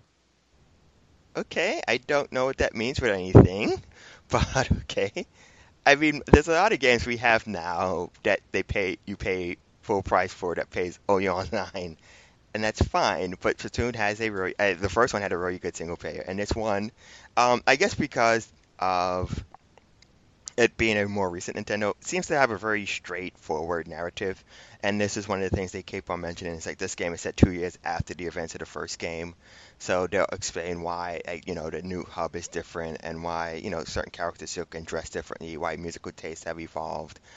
Um, a lot of that is just window dressing. Um, you know, so far they've shown off one new stage, and I think one they've shown off one new weapon and some new maneuvers for your squid, as well as like new super moves.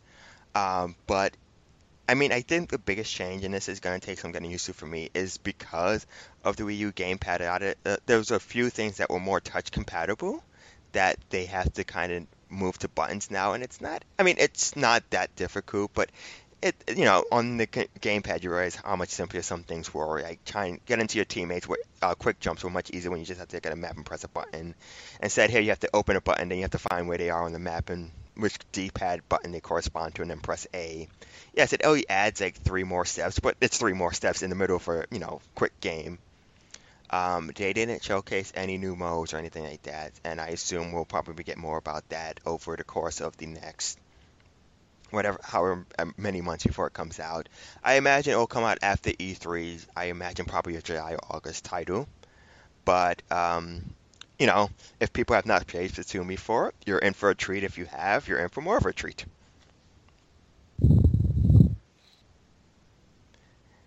Um, let me just quickly kind of go through what else I've played.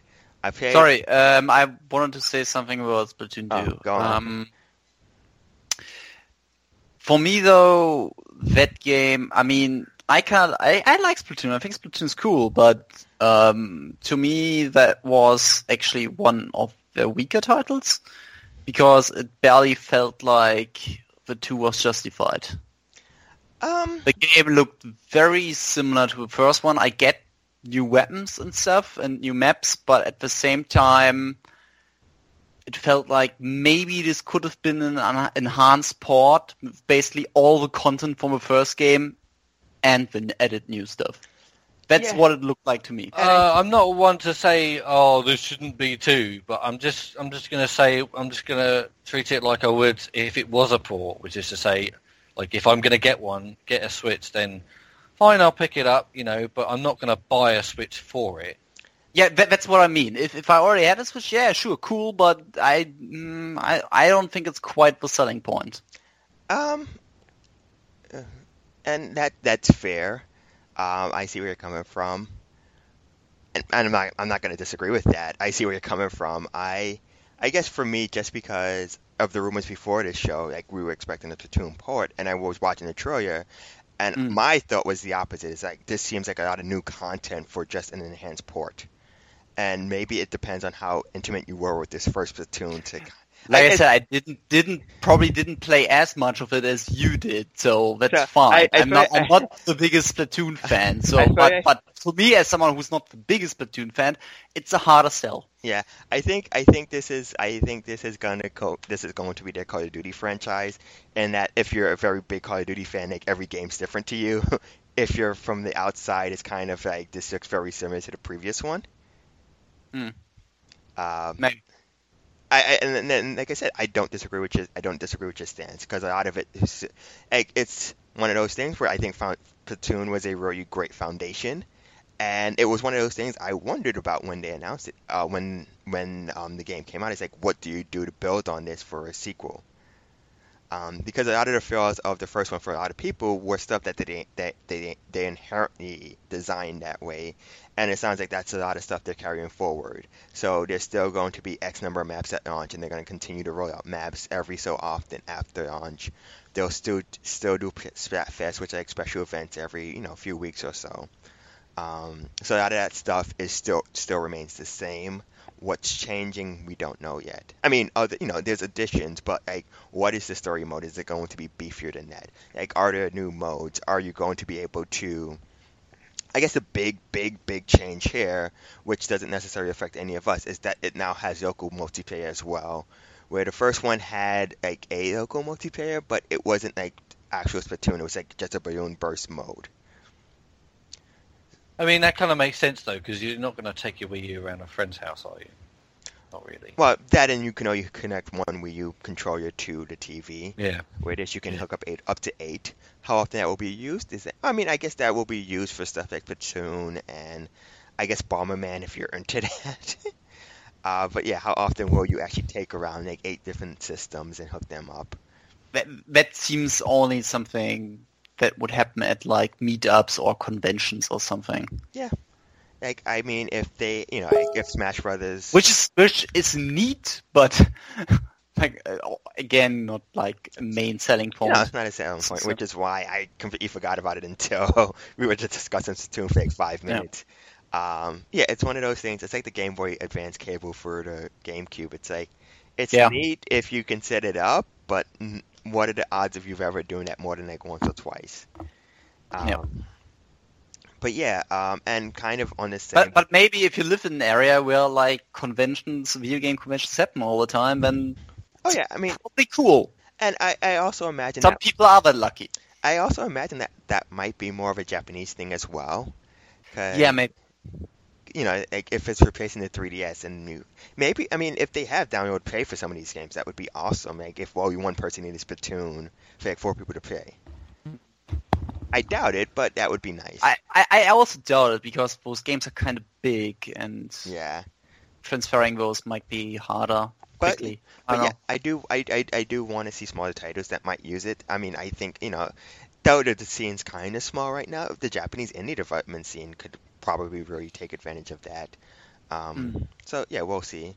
And the other thing, which I'm excited for, I don't necessarily know if you folks are, just because of how I know a lot of people are kind of iffy on how it looks, but Xenoblade Chronicles two, which I'm I I just want to say I, I really like the first Xenoblade Chronicles. I think it's an awesome game, but man, did the character design from Xenoblade Chronicles two turn me off. Like, I hate those baby doll faces, and all the, the rest of, of, of the buddies look like Nomura shit.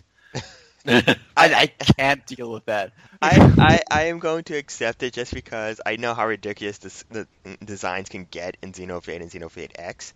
Um, I am with you with the faces, though, because it looks like somebody... It's like they got lazy. Like, they don't want to do polygon faces, so we'll just do this anime face.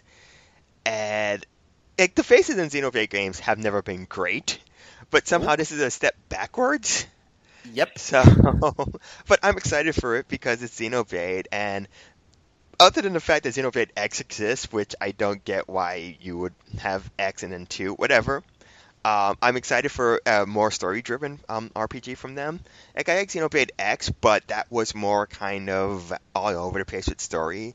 And I mm-hmm. like Xenoblade Chronicles just because of how batshit insane the story got, but also just mm-hmm. because it had a nice, clear focus where Xenoblade X was a bit more scattershot. Yeah. Um, the only thing I hope they do bring over from X is maybe keep, keep those mechs. Um, I'm sure! All, I'm all for giant mechs. There's nothing wrong with mechs. Uh, and, and and otherwise, I thought, like, ignoring the character models, like, otherwise, I thought this game also looked pretty nice. Yeah. And, from and, the short and, thing we saw. And to, to, to Martin's point, uh, I saw this, I'm like, oh, that's awesome. I'm not expecting this until, like, twenty eighteen. And I honestly, I wasn't paying attention to it until, like, yesterday evening. People were like, oh, this is a twenty seventeen game. I'm like, wait, what? But um, for how long is it a twenty seventeen game? Yeah, D- this is probably the biggest question mark for, for me if this will make twenty seventeen. I, I doubt, but we'll see. If it makes twenty seventeen, I'm all for it. um, if it actually does, that's cool. But yeah, yeah, I'm not ho- I'm not holding my breath on that one. But um, yeah, I mean, that, I mean, that's kind of it. Nintendo has, what, one, two, three, four, five, six games announced for this thing? We didn't talk about Snipperclips. Oh, yes, yeah, Snipperclips. Um, which, Did you play I mean, them? I, well, I, I, I, I saw that during the Treehouse thing, and yeah. I thought that game looks super neat. Yeah, I was going to say, I did play it, but apparently Nintendo did not think it was important enough to mention during their press conference. Um, huh. I mean, I guess it makes sense. It's an eShop title, but that would have been a great way to kind of showcase the eShop. Like, here's an eShop indie, because there's a bunch of indie games announced for this thing too that they just kind of glossed over. And mm-hmm. I mean, it doesn't do much because you're still missing these big blockbuster retail titles, but it does pad out your release to like you have games. So do an indie scissor roll. But like I said before, the indie scene in Japan is still kind of in infancy. Um, because mm. you know, like I mean, are you? I'm kind of a whore, but I will probably double dip and get Shovel Knight on this thing as well when it comes out. Um, because I never had it on the three D S, so it would be nice to have it portable. And then you get all the um the two D L Cs for it. Um, yeah. But yeah, Snipperclips, which we found out uh, this morning, actually is a indie game. I guess they took interest in that used to be called Friendships. Oh, you mentioned that because Friendships is a much better name. Yeah. But it's a very cute puzzle game, both in the fact that it's very adorable. The characters are just kind of like, I don't know what shape you'd call it. Like, it's basically a fully formed U, which in hindsight, I guess would have made a great Wii U title. But um, like they kind of look look like fingernails if, if the top would be like straight. Yeah, yeah, I guess that makes sense. Uh, but you kind of get the idea. It's kind of like a wine glass, you know. It has the it's oh, a, yeah yeah. Mm-hmm. Wine glass shape, and then essentially it's a, uh, I guess, I don't know if this is in, I haven't seen the press release for this, I don't know if it's a one-player game as well, but it's, the original version had a single-player mode where you just alternated between the two characters, but what I played was a co- I, I, I would I would assume that uh, that's the case, otherwise, I, I, I making it just a multiplayer thing, mm, that's risky. Well, I mean, it is called Cut It Out Together, not to cut it out by yourself. Although, although on the other hand, um, yeah, since it's kind of easy to play it with two people because you just need one of those Joy-Cons, it wouldn't be a big deal. Yeah, yeah. And that, that's how I played. Um, and I guess after this, I'll give imp- I haven't actually given impressions of the controllers. I'm sorry to do that after this. But Tell yeah. me, I'm, I'm very curious how one of those things actually feels, man, because I'm... very fearful that it will be causing cramps. Um, okay, let me do Snipperclips, and then we'll talk about the controllers. Yeah, yeah, um, sure. But yes, but... this is a very, um, very, very cute game. The entire premise is essentially you're, de- you're these two shapes, and when you overlap, you can cut off the piece of the shape that you overlap with. So the whole idea is that you shave, that you cut or you shave down the both figures into things you need, and then you solve puzzles. Like one puzzle was, um, you had you, you know like you had to shave. I we had to shave one of the points. One of the these things need names. Let's call them clips. You need to shave one of the clips down so that its its head was big enough for it to hit a button up top, and then the button would then drop a basketball. And then you shave the other thing so that a, the basketball would fall into it, so that you can get and carry it to the hoop. And then once you hit the hoop, you can jump and then throw it into the net. That solves the puzzle. Another one was kind of very similar. You, you you know, you shave down so you can hit a button, and then a pencil would fall down. A pencil does not have a perfectly round shape like a basketball, so you have to shave it down just enough so that the um the thing would fall into the groove so that you can walk it over to the sharpener. And then what you would do with that, because the pencil's pointing straight up, is you'd have to f- tilt it so that the other person can carry it into the sharpener to you know, you know, complete the puzzle. Um, there are one one I like that I saw was where they had like balloons and, and, and one person was cutting the other one, so they basically create like a, a, a pointy thing, so they could pop the balloons that way. And the other person had to create like a hook shape, so because some of the balloons were floating high up, and uh, to basically connect at the line of a balloon, so they could pull them down for the other piece, person to pop. Okay, um, just to share my shame since you had to bring it up, this is the puzzle that we ended on because we couldn't solve it and time ran out. No, but but I thought that was a really neat puzzle. Oh, yeah, like. it, it, it's really, and here's the thing, is like I went with my friend, but my friends got distracted and they were doing their own things. So I played with a stranger, and it's much harder to communicate because I'm trying to tell them what to do, but you know, you don't listen to the other person if you don't know them. So I'm just like, okay, mm-hmm. shake me down here because you can be a hook to pull down this balloon, and he's like, he did a thing, but it didn't have like a point where the hook can actually go in and grab anything. So it has, mm-hmm. and then he would do it again because you can actually, you know, like, if you screw up, you can just hold down. You have two options. You can just redo the last thing somebody's done to you, um, or you can just hold it down and you reform completely, and then you'll start over. So he tried, and he just couldn't get the hook. And I was like, okay, I'll turn it to something pointy, and then like when I did, the time ran out. But yeah, that you know, it gets more complex than that. I mean, there's very simple ones, which is just essentially like, oh, you know, shave down until you form this shape, and then just go and get it. Like there's one where you you know, turn into a heart, and that's very simple. You, I don't even think you actually have to shave down for that one. You just have, you can rotate the characters three sixty, so you can go into different directions.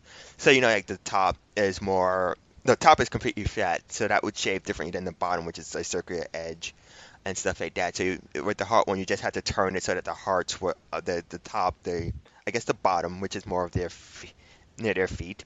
Uh, the circular edge were at the top, and the, um, the rounded, the, the straight edge was in the middle, so it formed the heart. Stuff like that, very simple. Um, I, you know, in the Detroit, ones where you turn it into goldfish and stuff like that. Really cute. I think this is a launch title. This is out um, March. March, twenty bucks. Um, Not launch, but March at least. Well, I think it's it's launch for us. No, no, in, in, in the graphic Nintendo release, it just oh, okay. says March, not launch day. Okay, but um, yeah, very cute game, and I mean, yeah, so, I mean, I would honestly do this anyhow, but I think, again, another great, great option of a game to pack in with the system. Honestly, I think it's, I mean, it's Nintendo's fault, but I think people have just gotten accustomed to their consoles having pack-ins. Um, and, yeah, but, yeah, really fun. I mean, on, on some level, when, when you create... I don't want this to sound bad, but it probably is going to a gimmicky console. You want something. You want to pro- yeah. something to show that off in a way. Yeah. And and that, in that sense, a pack-in like Snipperclips or one two Switch would make sense. Yeah, I think one two Switch, because I think I see one two I see one two Switch, and I think that's a great game for parties and to show off to friends. And I think if it's a game that's included in the system, it's something that kind of, it kind of has that Wii Sports thing where you know, Nintendo Lands was a bit more complicated to explain, mm. where this is very simple. It's, you know, it's a duel, it's a sword, it's ping pong, it's whatever. And that's very easy. It also, to... it also in a way becomes secondary marketing tool. Yeah. Uh, And if you bring it to and people. That's what I mean. It's like, because I'm not going to spend fifty bucks on this game. So none, so none of no. my friends are going to know about it. And yeah, it creates, but we already discussed that. But going yeah. back. Going back to what I was saying before, um, the thing that the the main thing I wanted to do at the Switch event, aside from going on, hands-on with ARMS, oh god, I hate that name so much, is I wanted to try out every configuration of the cons- of the system.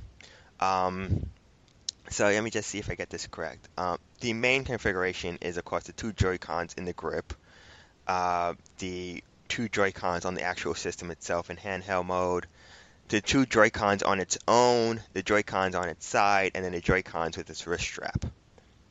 Mm-hmm. Um, okay. So let, let's let's go through these. Uh, let's say the Joy-Cons in the grip. Uh, my fear would be this feels a bit... It, it looks a bit small, like narrow. No, what, more, what... I I honestly, of the of the con- control... Oh, and the Pro Controller. That's the other configuration. Yeah. Um, I thought of the ones I tried, this is the, abs- this is the best one because it's in the system. Okay. Um, but mm-hmm. two, it's very comfortable, it's very light, um, which I guess makes sense, there's nothing to it. Um, and I think... Can you compare it size-wise to uh, a I mean, controller? I mean, I guess to me, it kind of felt like the Wavebird, if you remember that. Um, well, I guess the Wavebird is kind of like a GameCube controller. Yeah. I, m- more... what, what about what about Dreamcast? Dreamcast is a bit more narrow. Uh, no. Uh, like size wise, I didn't. I didn't think it was too tiny or anything like that. Like, I, mm-hmm. like I just, like I guess more. I because I held it, it's more the grips, and the grips are kind of give it that extra length. So I mm-hmm. didn't mind it that way. And I think the big thing to me, and this is something I'll get into, because my thing is, and I still, I maybe I'll get comfortable with it, that I prefer the split control design. I prefer, like I like the Wiimote and nunchuck because you can keep your hands separate, which is naturally how most of your hands are. Um. My big gripe with that right now is that the shoulder buttons are really kind of tiny. Mm-hmm. And it's going to take some getting used to, where with the grip, just because it, you have an extra thing to hold onto, it doesn't feel that bad because your fingers naturally rest in that position. Um, yeah. Where with that, like, it's going to it's gonna take some getting used to where my fingers rest. But I like that. Um, the, the the grip on the, the, the Joy-Cons, and honestly, this is the last time I'm going to talk, start calling them Joy-Cons after this podcast. The Joy-Cons on the actual device feels really nice, too. Um, mm-hmm. What I'm surprised by is the system actually has some, some weight to it. Which I guess but was it weight? I heard heard a lot of people, people say that like it, it was metal, clamped down yeah. in a way at, at the event, so that might have added some weight. It adds some I weight to it. I think they said the system is just three hundred grams. But I might be wrong. I don't know. I played. Uh, I don't even know how you pronounce this. Disgracia, um, whatever that strategy R P G is, and Disgaea. Disgaea. Uh, Disgaea. There we go. Um. I cannot read, um, but that one, what because they, it was one of the ones that they allowed you to just kind of take out of the system. Um, mm-hmm. That wasn't as clamped down; it had like a string attached to it. Like if you played Splatoon and stuff, that was actually like had a metal like casing so that you couldn't move it much further. And it mm-hmm. it, it felt it feels lighter, but it still has some weight to it, which I actually prefer. Okay, because uh, like you used you kind of used the. Co- is it is it comparable to like an iPad? I would say it's lighter than that. Maybe, okay. uh, yeah, it's not like it's not heavy. Like, it's not going to hurt your hands or anything like that. And it, no, no, and, just curious what what it's comparable to. Yeah, and the and the size itself is nice. It's it's I don't know if it's actually smaller than the Wii U gamepad, but I feel it's just it's just bulky for sure because the system's much thinner. So it's it's it's uh, the width. I saw a comparison shot is pretty much the same as but uh, the, the Wii U controller, but the actual, with the with the things attached. Yeah, but the actual and like, just just a bit wider than the new three D S X L. Yeah, but I meant like more of like just the size, like the Wii U gamepad kind of was a fatty. Let's go with that. And this is a lot thinner um, in that sense, so it feels nice. The screen actually looks really good too. Um, I guess, you know, it it is what it is. I know people are upset that it's seven it's only seven twenty p or whatever, but the screen looks really nice from what I've played of it. Um, games look sharp yep. on it. Mm-hmm, mm-hmm. Um, and, and even when they filmed it off screen, the screen looked pretty good. Yeah, yeah, and, yeah. And I guess um, it's you know just because of the Joy-Cons and the different configurations, the motion feels fine. Everybody keeps on asking me about this H D rumble. I honestly don't know. I didn't feel anything, but I don't know if the rumble was on in any of these games, so I couldn't tell. You- On the other hand, you're not the first one that said, like, it didn't make much of a difference. Yeah, so I, I heard a lot of people that were like, it was kind of there, but mm, it wasn't that big of a deal. Yeah, I mean, I don't remember the last time Rumble was a big thing in games, so...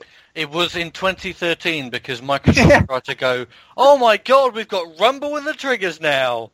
And oh, it is Rumble in the triggers. Very I did also- I... I was gonna say H G Rumble is a fucking dumb name. Oh, it's what stupid. They mean, what, what they mean is haptic feedback. But uh, that's what everyone calls it. But okay. But I said, I mean, it could have just been that I didn't have ice cubes next to me, so I couldn't really compare. mm. um, I'm uh, sorry. There was a weird, a weird comparison to make. Uh, I was try- in a class. I was trying know. to figure out where they were going with that. And I still... in, in the end, it made sense what they wanted to tell me. What yeah, but oh, it's yeah. still a strange, a strange comparison. But and they're like, see, you can tell whether there's two or three in the glass. And but you see, like... for me, that was that, those were my favorite parts. Though the parts where Nintendo was just kind of being Nintendo, um, playful, playful. But, yeah, but it, it didn't make any sense. But I'm like, I'll go with it, sure. um, um, okay, um, to the main question and something we we danced around earlier. I am not a huge fan of like the Joy-Cons on its own, just on its side. Mm. Like it feels like it's a good, it, it's good for like tiny games like Bomberman where you only need like one or two buttons, and Sonic Mania, which is only two buttons as well. Yeah. Um, I don't know. You know, remember the reveal trailer? They showed people playing like N B A two K seventeen that way. I had, and we questioned that already. Yeah, so. I have no idea how that's going to happen. I don't know mm. what people. I don't.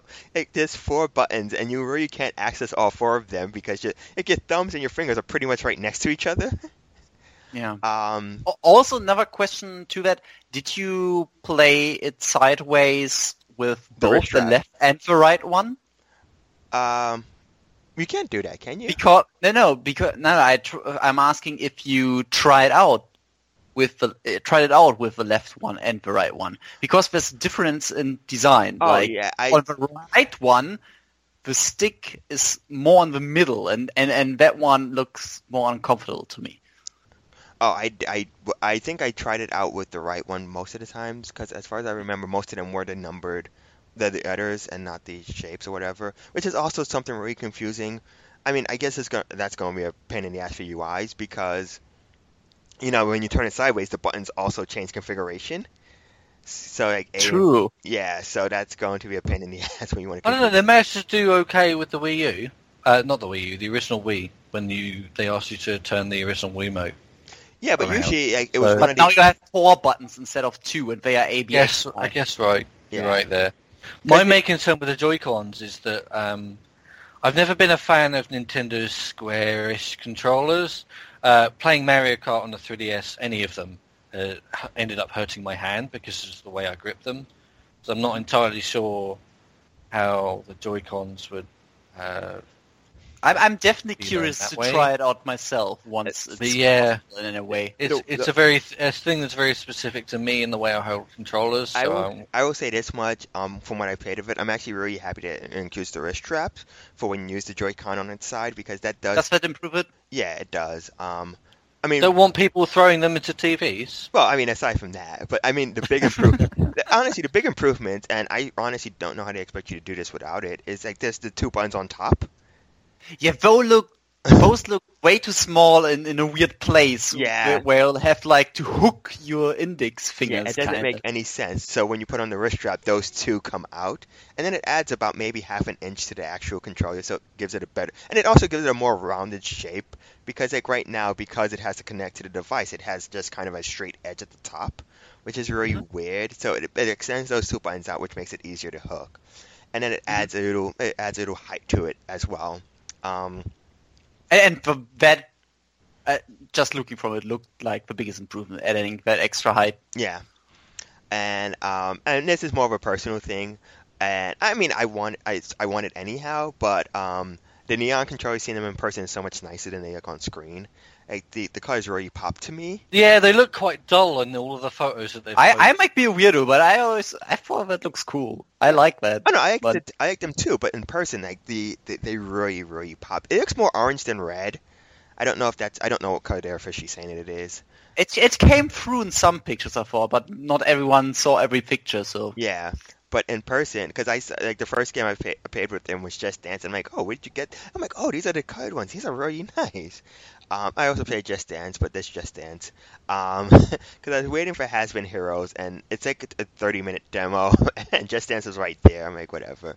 Um, but yeah, that that's a really nice color. But um, oh yeah, and the Pro Controller. Pro Controller actually feels really nice. It has a nice um, nice weight to it.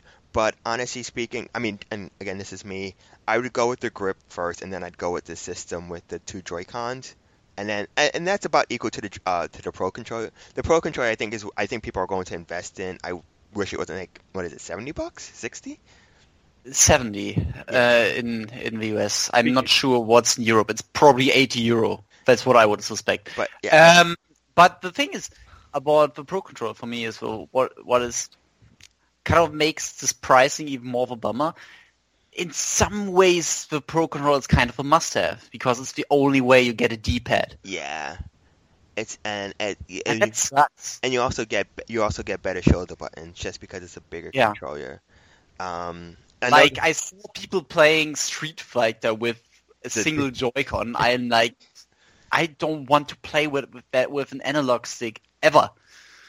Yeah, and I mean, people seem to enjoy it, but to, yeah, I was actually surprised because when they showed off the new co- the, the, the new colors, I'm like, oh, this is the point where they're going to show off like the different type of Joy-Cons you can buy. Like, here's one with a D-pad.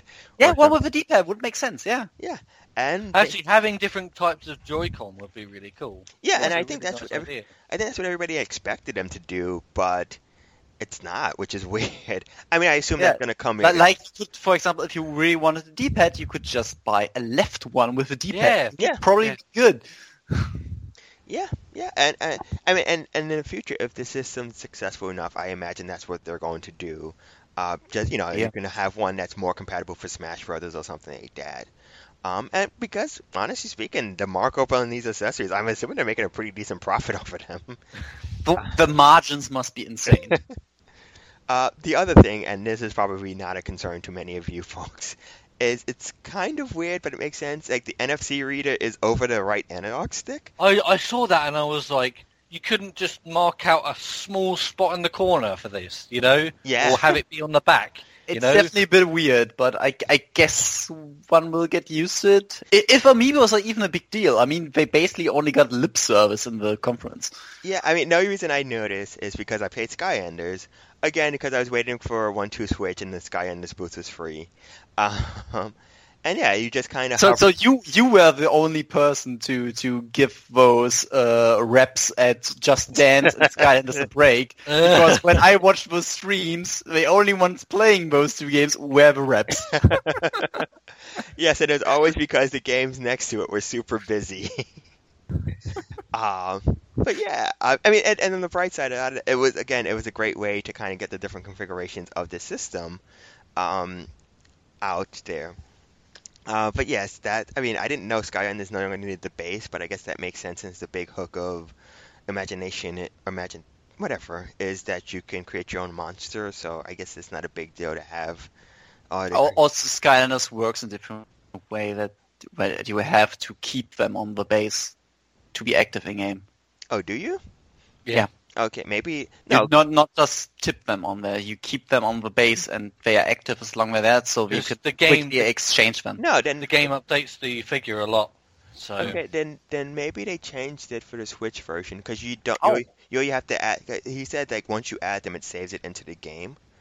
Huh. It saves, like, three hundred okay. so, and something so, there. Okay, so maybe they changed something about that, yeah. So maybe, uh, you know, kind of the discussion we had last week, maybe their assumption is, like, instead of trying to sell people these bases again, we'll just sell them the figures. Yeah. Because you have the figures, you don't need, you don't want to make new bases and stuff. The anymore. Base is always, always seem like a necessity anyway, because, like, the three sixty um, yeah, whatever. But, yeah, it, the, this one you just hold it over and then it... It adds them to the game. I don't know if this the Infinity... Well, no, never mind. That's dead. Um, never mind. Um, oh, there... by the way, oh, we forgot to mention. Skylanders is one you were right about. Yeah, I said that. It's the one I oh, was, you said, okay, one I was right about. And I did argue that I did argue that one that point quite a bit. So I don't know. oh, I, I, I think we all call this. But Dragon Ball Xenoverse two was also announced. That's the Namco title. Yep. Um, but but. The only Namco thing, as far as I remember, right? Yeah, it's weird, kind of going back to this. Again, with the rumors, because, like, with the rumors, you we were, we were expecting so many Wii U ports, and, like, yeah. the only one they announced was Mario Kart. Um, because, you know, like, it was the rumors of Splatoon port, there was a Xenoblade X port, there was, um... What Smash. Sm- Smash Brothers, Pokken... And, like, none of that. And I'm just like, it went from a week ago, it's like, oh, you can't do Mario and Zelda at launch. So, like, I would have taken any other port at this point. Like, give me Captain Toad at this point to put in a launch lineup. I don't care. Like, you needed something else there. Um, yeah, on launch day, I can see, like, the ports, which is what, to fill up... Um, the launch lineup. The launch lineup and, and to have something kind of more of an incentive for people to jump in immediately who maybe didn't even have a Wii U. Yeah. Hey, but like Mario, because there aren't any ports. But yeah. Mario Kart isn't even making launch. That's weird. I, I, I, like what, I like what they're doing with Mario Kart in that it's kind of like that second wave title because it's that and then it's like Rhyme and stuff. But yeah, to your point, it's like, but you needed some, you need something else at launch. And at this point, honestly, Donkey Kong Tropical Freeze, uh, Kirby's Planet Robo, something there other than Zelda. Yeah. Because if you're not a Zelda fan, or if you, even if you are a Zelda fan, what else is there? We should probably say launch day basically basically consists of Zelda, one two Switch, Super Bomberman R, Skylander Imaginators, and Just Dance twenty seventeen. Well, it also varies from region to region, because I think Japan has a great launch. Uh, it gets Dragon Yeah, Quest. but but this is, as far as I know, the U S launch. I think the U S launch has a few more games, but I think they're, again, smaller time. Like, each one, I think those are the, the, not even the main ones. I think there are a few more games. The, the way they've, the way they rolled out this information is so baffling, because, like, some of it you've gotten from interviews, some of it is on their website, some of it is just from developers saying, like, oh, our game will be there day one. Um, some of it, again, is like Sonic Mania, as far as I know, for example, has a release date on the PlayStation four and the Xbox One. But, Not yet, as oh, far as I know. I thought they announced it was April something recently. Oh, okay, then might have missed that. Um, but yeah, it just has a, a vague twenty seventeen. Like, is it day and date with the rest of them? That would be stupid not to be. Um, but and there's knows? a small game, so it's feasible. Yeah, but who knows? Um, Steep again. Like, why is that not day one? Like, nobody cares about it now. I don't think people are going to care about it after the fact. Uh, Skyrim being a fall title doesn't even. Like, Skyrim's a port of a port of a port. Whoa, goes... I mean, here's the thing that I noticed with Skyrim, is I don't recall anybody actually saying it's the special edition. So which Skyrim is it? Is it the one oh, that came out in twenty eleven, or is why, it the one that came out in twenty sixteen? Would it be special edition? I mean, FIFA's getting a three sixty game, so it's yeah. possible that Skyrim will be a three sixty game as well. But yeah, even then, it's still going to be a year after the most recent P S four and Xbox One version. So it's like... at that point, who's your market for this? Like, I understand not competing with Zelda at launch, but I would have aimed to have it like early, early late spring, early summer. Fall is just like, you, you know, you know who's excited about it? Those five people that claim on the forums that having Skyrim portable is amazing. And, uh, yeah, yeah. I mean, and it's just like, you think Skyrim's good at all, so you know, there's no arguing with you. But I, I get that. But I feel like that. I mean, I feel like, like I feel like there are other games that are much better suited for like, oh, I I can play this on the go, and like, how many people are gonna really want that from Skyrim at this point? Um, yeah, I mean, and um, Skyrim's a really big game. People complain that they can't finish those, that game to start with, you know, let alone play it on the toilet. So. Uh, I mean, after all of this, I'm, I, I will say this much: I'm a hypocrite. I pre-ordered the Switch. I'm still, I'm not, I'm actually, I'm actually certain that this presentation unsold me on it.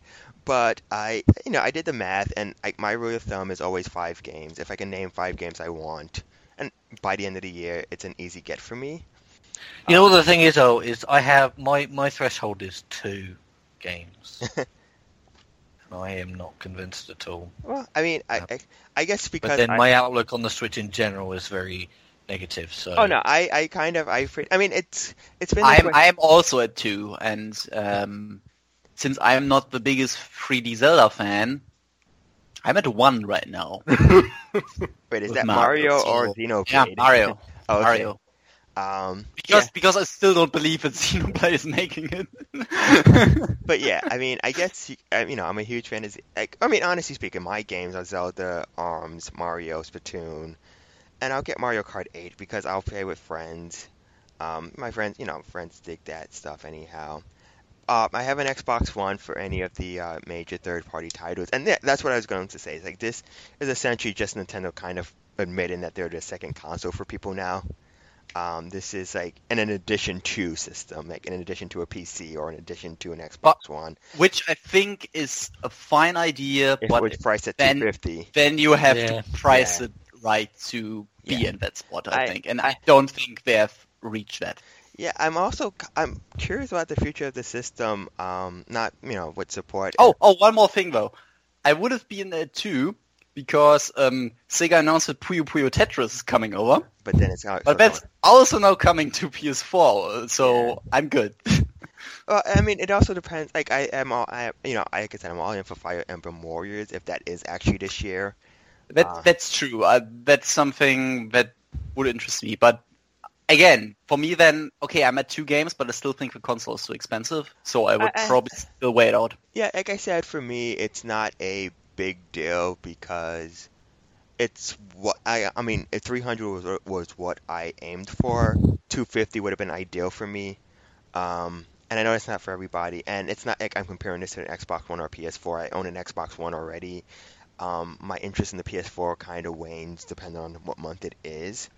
um well I mean there, there were some really great deals. I think at one point I got my friend one for like two fifteen with like Uncharted four and an extra DualShock or something like that, so you know, at the end of the day, if I really, really, really want one, I can get it, no problem. Um, but like I said, uh, huge Splatoon fan. I'm looking forward to that. I'm looking forward to more of that. Um, I do think it's it's weird. It's a system that doesn't really have a great starting point, but I also do think, as you said, it gets harder. It becomes a harder starting point over the year, um, especially once you kind of get to the fall where you start paying for online. Like, like I said, I don't.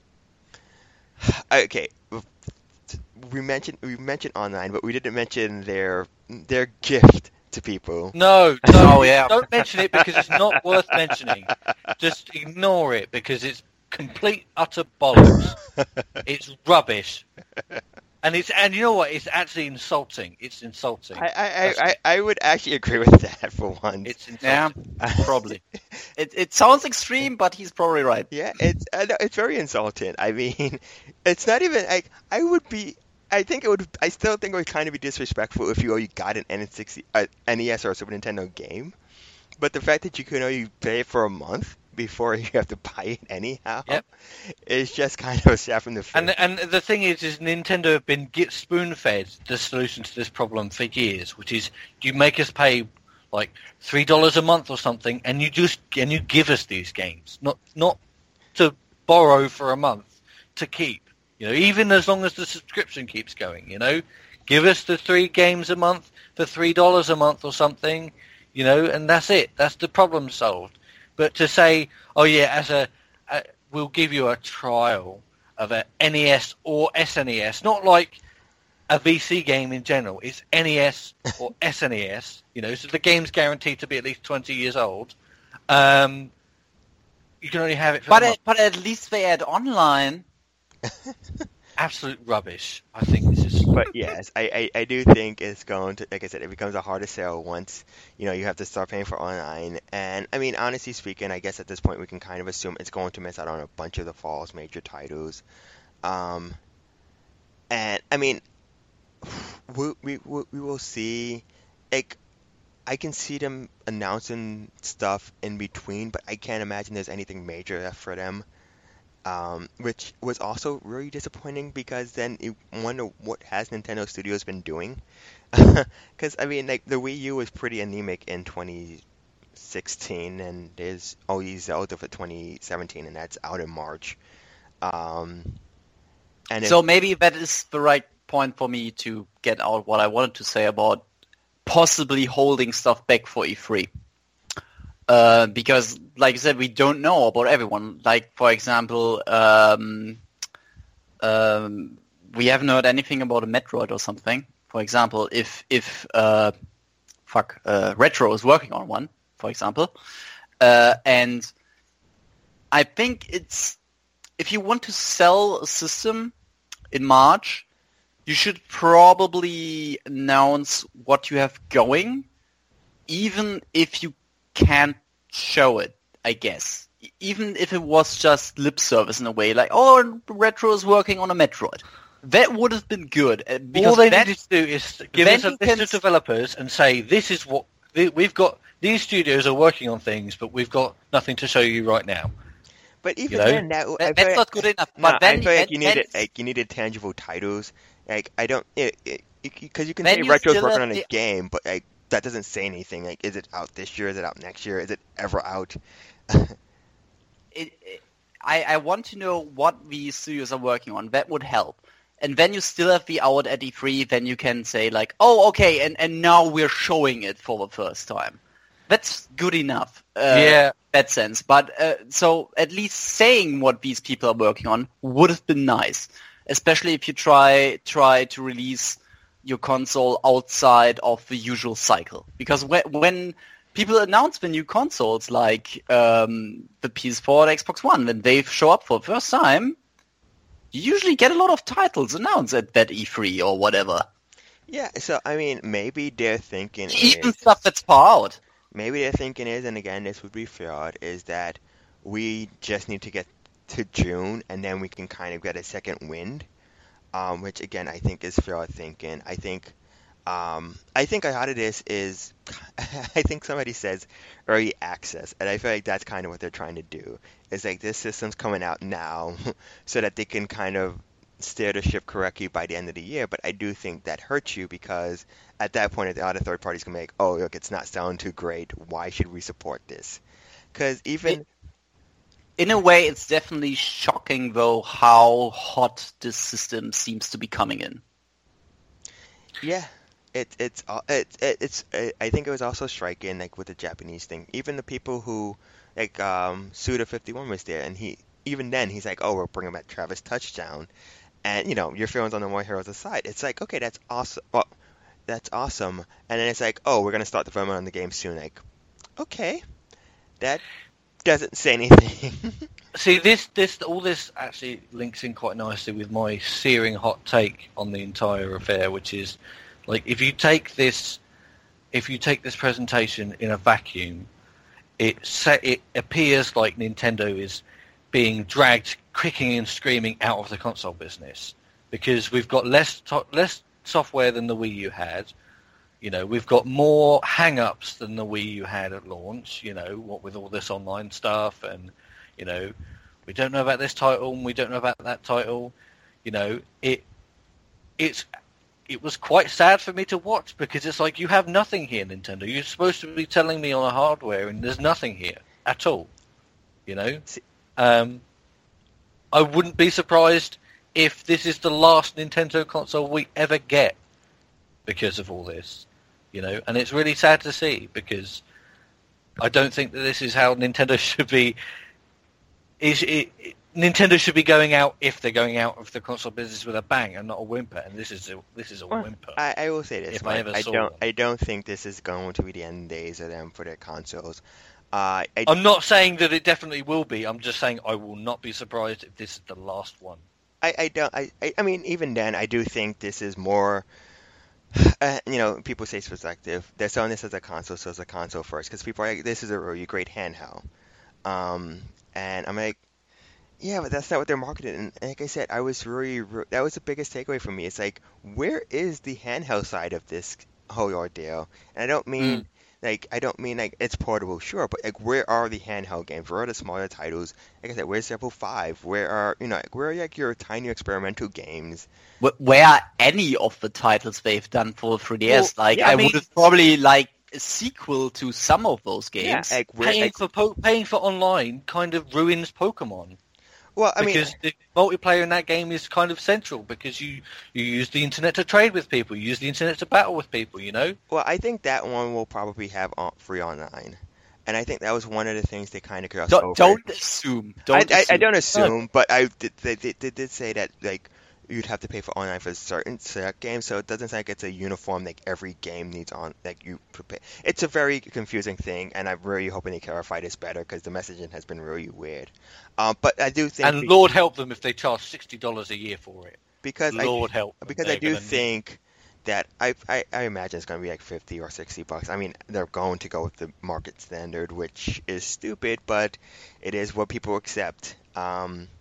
I, do, I, do. I don't. I don't know if they will accept it with Nintendo. I, I, will, I, didn't, yeah, I didn't say people would. I didn't say people. Companies that know how to run an online system. Well, no, I don't. I don't accept it for any company. I pay. I wait until Microsoft is on sale for like thirty, thirty-five bucks. But um, yeah, it's it's it's a tough sell for them. And it, it, again, to your point, to your point, and not the other one about the friends. Yes, it is kind of coming off of ten years of people just being. I guess more than ten years with the D S as well, of people just kind of being frustrated with their online experience because of either one, something like the D S, where each game had its own individual friend list with friend codes, or friend codes on the Wii, or the fact that your three D S and your Wii U don't speak to each other and stuff like that, or the fact that really up until like the end of the Wii U, a lot of their games just didn't feature online. And I think it's going to become a harder sell for, like, if they come up with like Mario Party eleven or tw- I don't even know what they're up to, twelve, and be like, oh, yeah, what next one I think they have no, there has no online multiplayer.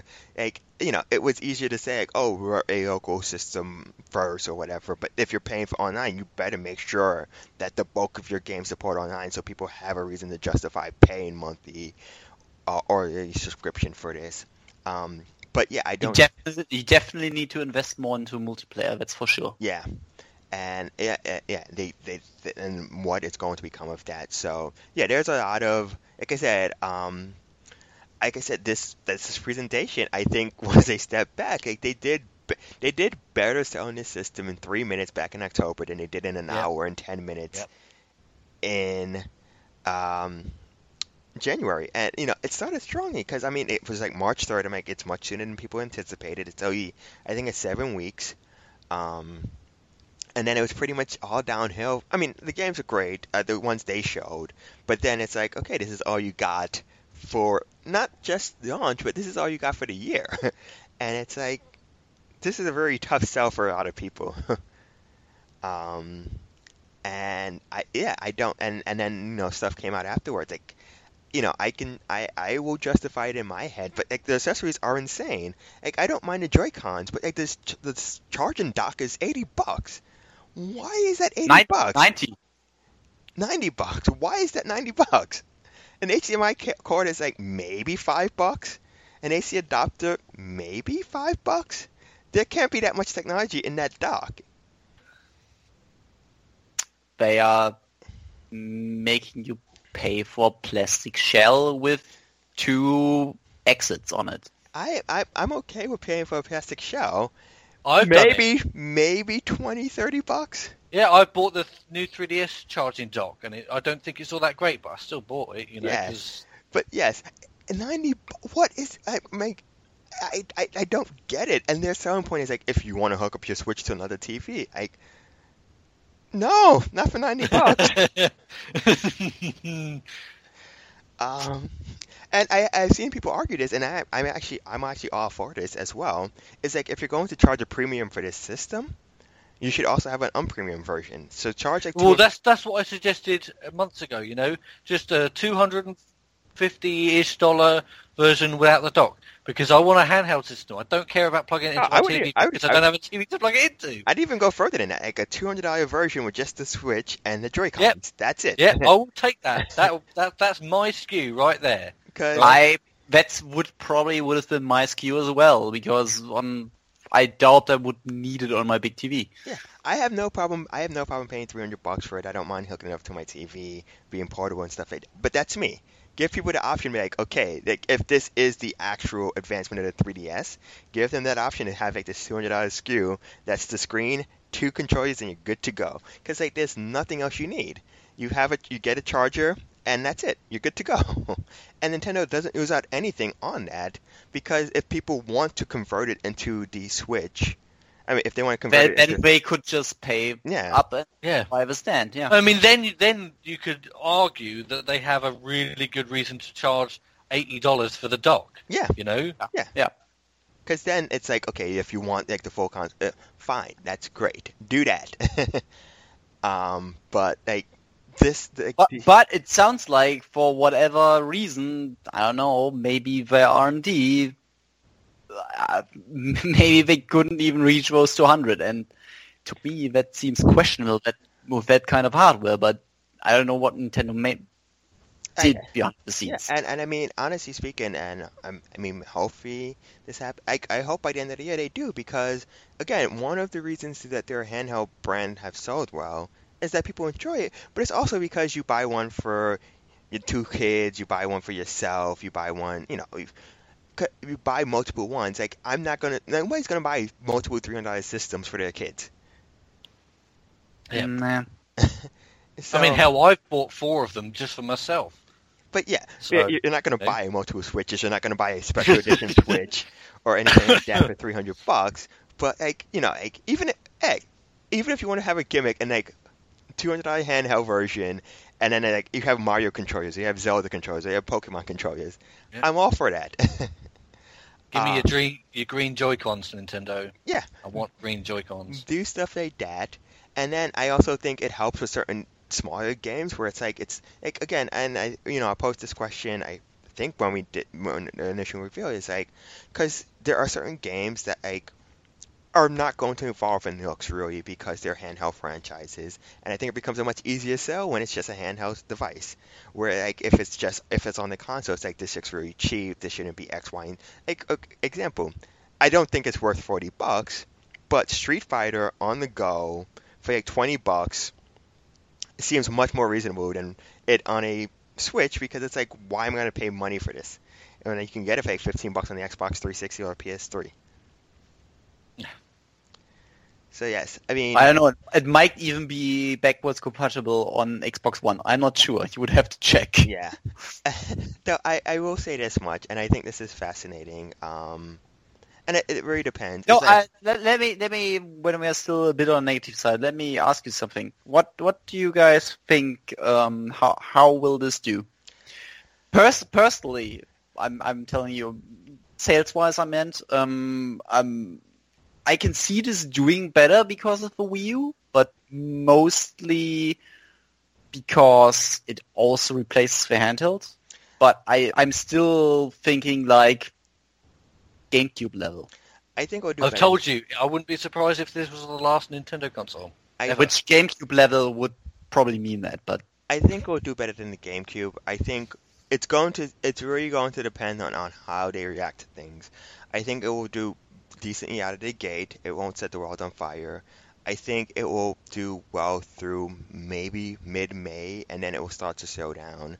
And I think it depends on like what they have to offer at E three and at the end of the year, really, because if they continue with this three hundred dollars S K U with nothing bundled in and that's it, I do think it becomes, like I said, it becomes a harder and harder sale once you get to the end of the year and families start looking at this thing, because like, yeah, I might buy it for my family, but then it's going to be eighty dollars for this controller and that doesn't even come with this, that, and the third, or it's going to be like eighty bucks for to get a different dock for each room or something like that, and then you still only have one system, and then you have to pay for online, and then you got to pay for amiibos and this, that, and the third. I do think that if they go into the end of the year and they're like, okay, you know, we're going to offer the, the, the, the premium Switch, which is this version with like a game packed in, and then we're just going to offer a standalone handheld version for like two hundred dollars, I do think you have a much better um, argument then. And it really, really, really, really, really depends. Like, you can say like, the handhelds, this, that, and the third, but it really start. It matters when they start migrating those handheld franchises. Like, I understand, like, Pokemon is whatever, but you need the Pokemon. Um, I, you know, Pokemon, Monster Hunter are two gigantic franchises that are needed to especially migrate people in Japan and in the West. Um... I think Dragon Quest ten and eleven kind of helps with that, but that's only a minor step, and that's also on P S four. Um, you're gonna you're, you're going to need those smaller games. You're going to need those licensed games. You're going to need your Disney and Mickey Mouse games that the three D S has. You're going to need, you know, the Yokai Watch, which is just kind of taken off in Europe and kind of does decently here in the States. You're going to need those strange experimental games that they throw out, like Cookin' Mama and Animal Crossing and Style Savvy. And like the and, and those handheld games that Nintendo's been doing, like I don't know, like a Box Boy or yeah, a Box Boy or Smash, uh, Crashmo, and what have you. Yeah, a lot of those. Because I think, I mean, I understand the mentality. It's like you want to sell this as a console first, but I do think it's so strange. And I mentioned this like several times now. It's so strange that like, the handheld side of your family was not represented in any real fashion. Like what? Especially ex- considering that's the gimmick. Yeah. That's the gimmick. Like, what like, if, as a three D S game, like, as a Wii U gamer, it's a tough sell for a lot of people because a lot of these games are similar, but at least you kind of see, like, how this is going from the Wii U to the Switch. As a three D S gamer, you do not see how this is going from the three D S to a successor to the three D S. Like, there is nothing here that is built off of the success of the three D S. Like, yeah. Like, I don't, I don't know. Port Luigi's Mansion two, Happy Luigi's Mansion three, or something like that. Kid Icarus Uprising. Like I said, Animal Crossing would have been a big one, but something that shows, like, listen, you know, these games are still coming, these experiences are still here. It's not just us consolidating to form bigger teams for these console experiences. And this is something I actually wanted to say, um, and I, I missed the point when we were talking earlier. You can forward to Zelda. Looking forward to Xenoblade. Looking forward to Mario Odyssey. But God in the heavens help me. I do not want Nintendo to become like everybody else where they feel like open world is the future for all their franchises. Open world Pokemon game. With all the regions. Make it an M M O. Make it so you can join Team Rocket. But I, I've always enjoyed Nintendo's games. Sold! I've always enjoyed Nintendo's game for their tight, you know, their tight level designs and stuff like that. And that is one of my big fears with uh, Mario Odyssey. Um, but yes, I want I want them to understand that that's perfectly fine, and I think that's what their handheld side represent that they don't have here is that game with like this super tight design or aesthetic or anything like that. It's like, no, we're going to do bigger and bigger and bigger.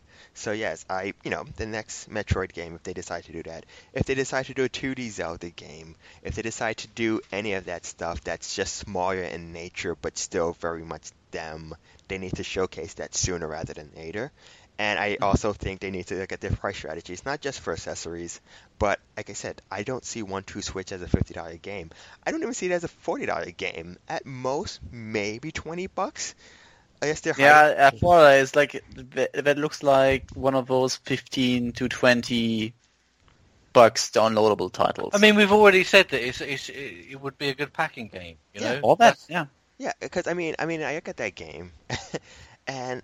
That's the thing is, I don't look at that game because they, their their whole selling point is you don't have to look at the T V screen, which means you pe- you spent nothing on graphics. Um, I, you basically paid to do to do voiceovers. Um, that's it. Mm. Like, like my friend mentioned when we went when we were, when we were looking at it yesterday, it's like I'm sure I can find some way to get my two smartphones to do this. And like, yeah, you're pretty, like, once somebody does that and charges like nothing on iOS or Android, that game is pretty much of no use. So throw it in as a pack-in and hope that people. You know. You, you know what? That actually might be possible to do. Yeah, I know. I'm not. I mean, I, I know you can connect multiple smartphones together. That's how like Jackbox and stuff works, but. Connect them together and like, oh yeah, I can do the little gun motion. I mean, it has all the same stuff. It has, you know, you, you don't even need buttons, really. You need one button. You can just press the screen. It already mm. has a gyrometer. Uh-huh. Yeah. And, and no location. So I, I mean, I instead maybe, of the I R thing, you can use the camera. Yeah. So I mean, maybe I mean maybe I'll start doing this now and save get myself get it out before March. Um, I, sh- I think we should just come together and do this. We'll call it Switch two one. Um, but um, yeah, I.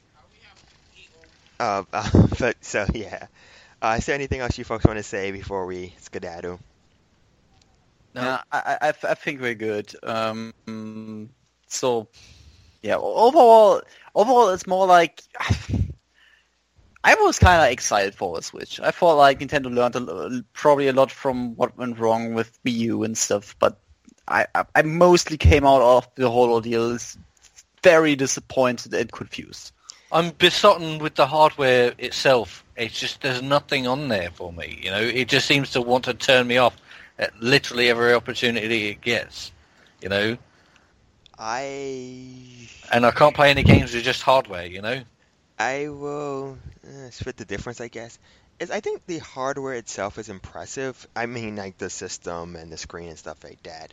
I don't know about the innards and anything else. And the price is whatever. I am just surprised by really... Like, I mean, I think it earned a few examples from... I earned a few lessons from the Wii U. I don't necessarily know if it's all the right ex- words, uh, right lessons.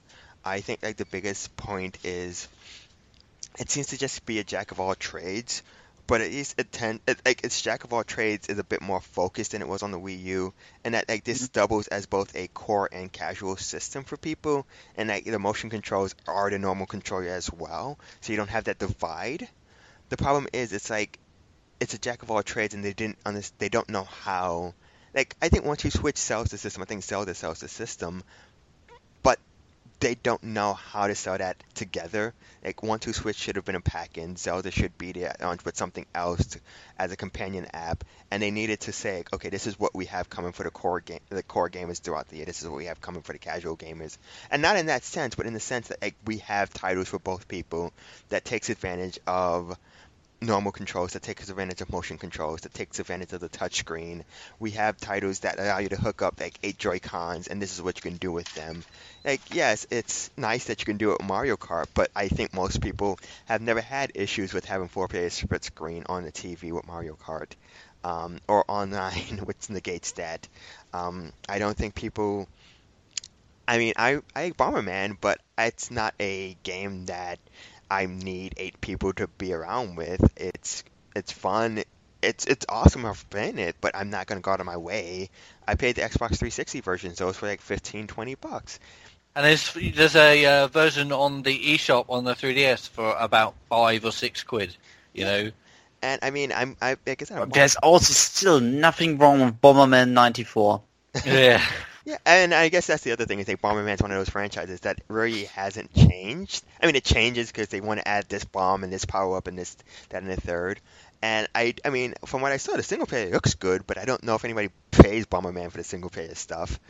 Um, I did in Bomberman sixty-four. Well, I was going to say they could have done a sequel to Bomberman sixty-four, you know. Uh, but no, this is this is like top. This is the same isometric view. Uh, yeah. So. Uh, Like I said, it looks really nice. Like I looked over and like the bo- they were fighting a, bo- a co-op boss, and I'm like, this looks really cool.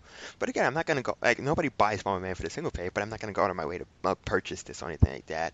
Um, mm. and, and and I think I think unlike the Wii U, I think there is a foundation there that if they're smart, they can kind of come back from. If they're smart throughout the rest of the year, the problem with that being that this is Nintendo, who are sometimes too proud to admit when they're wrong.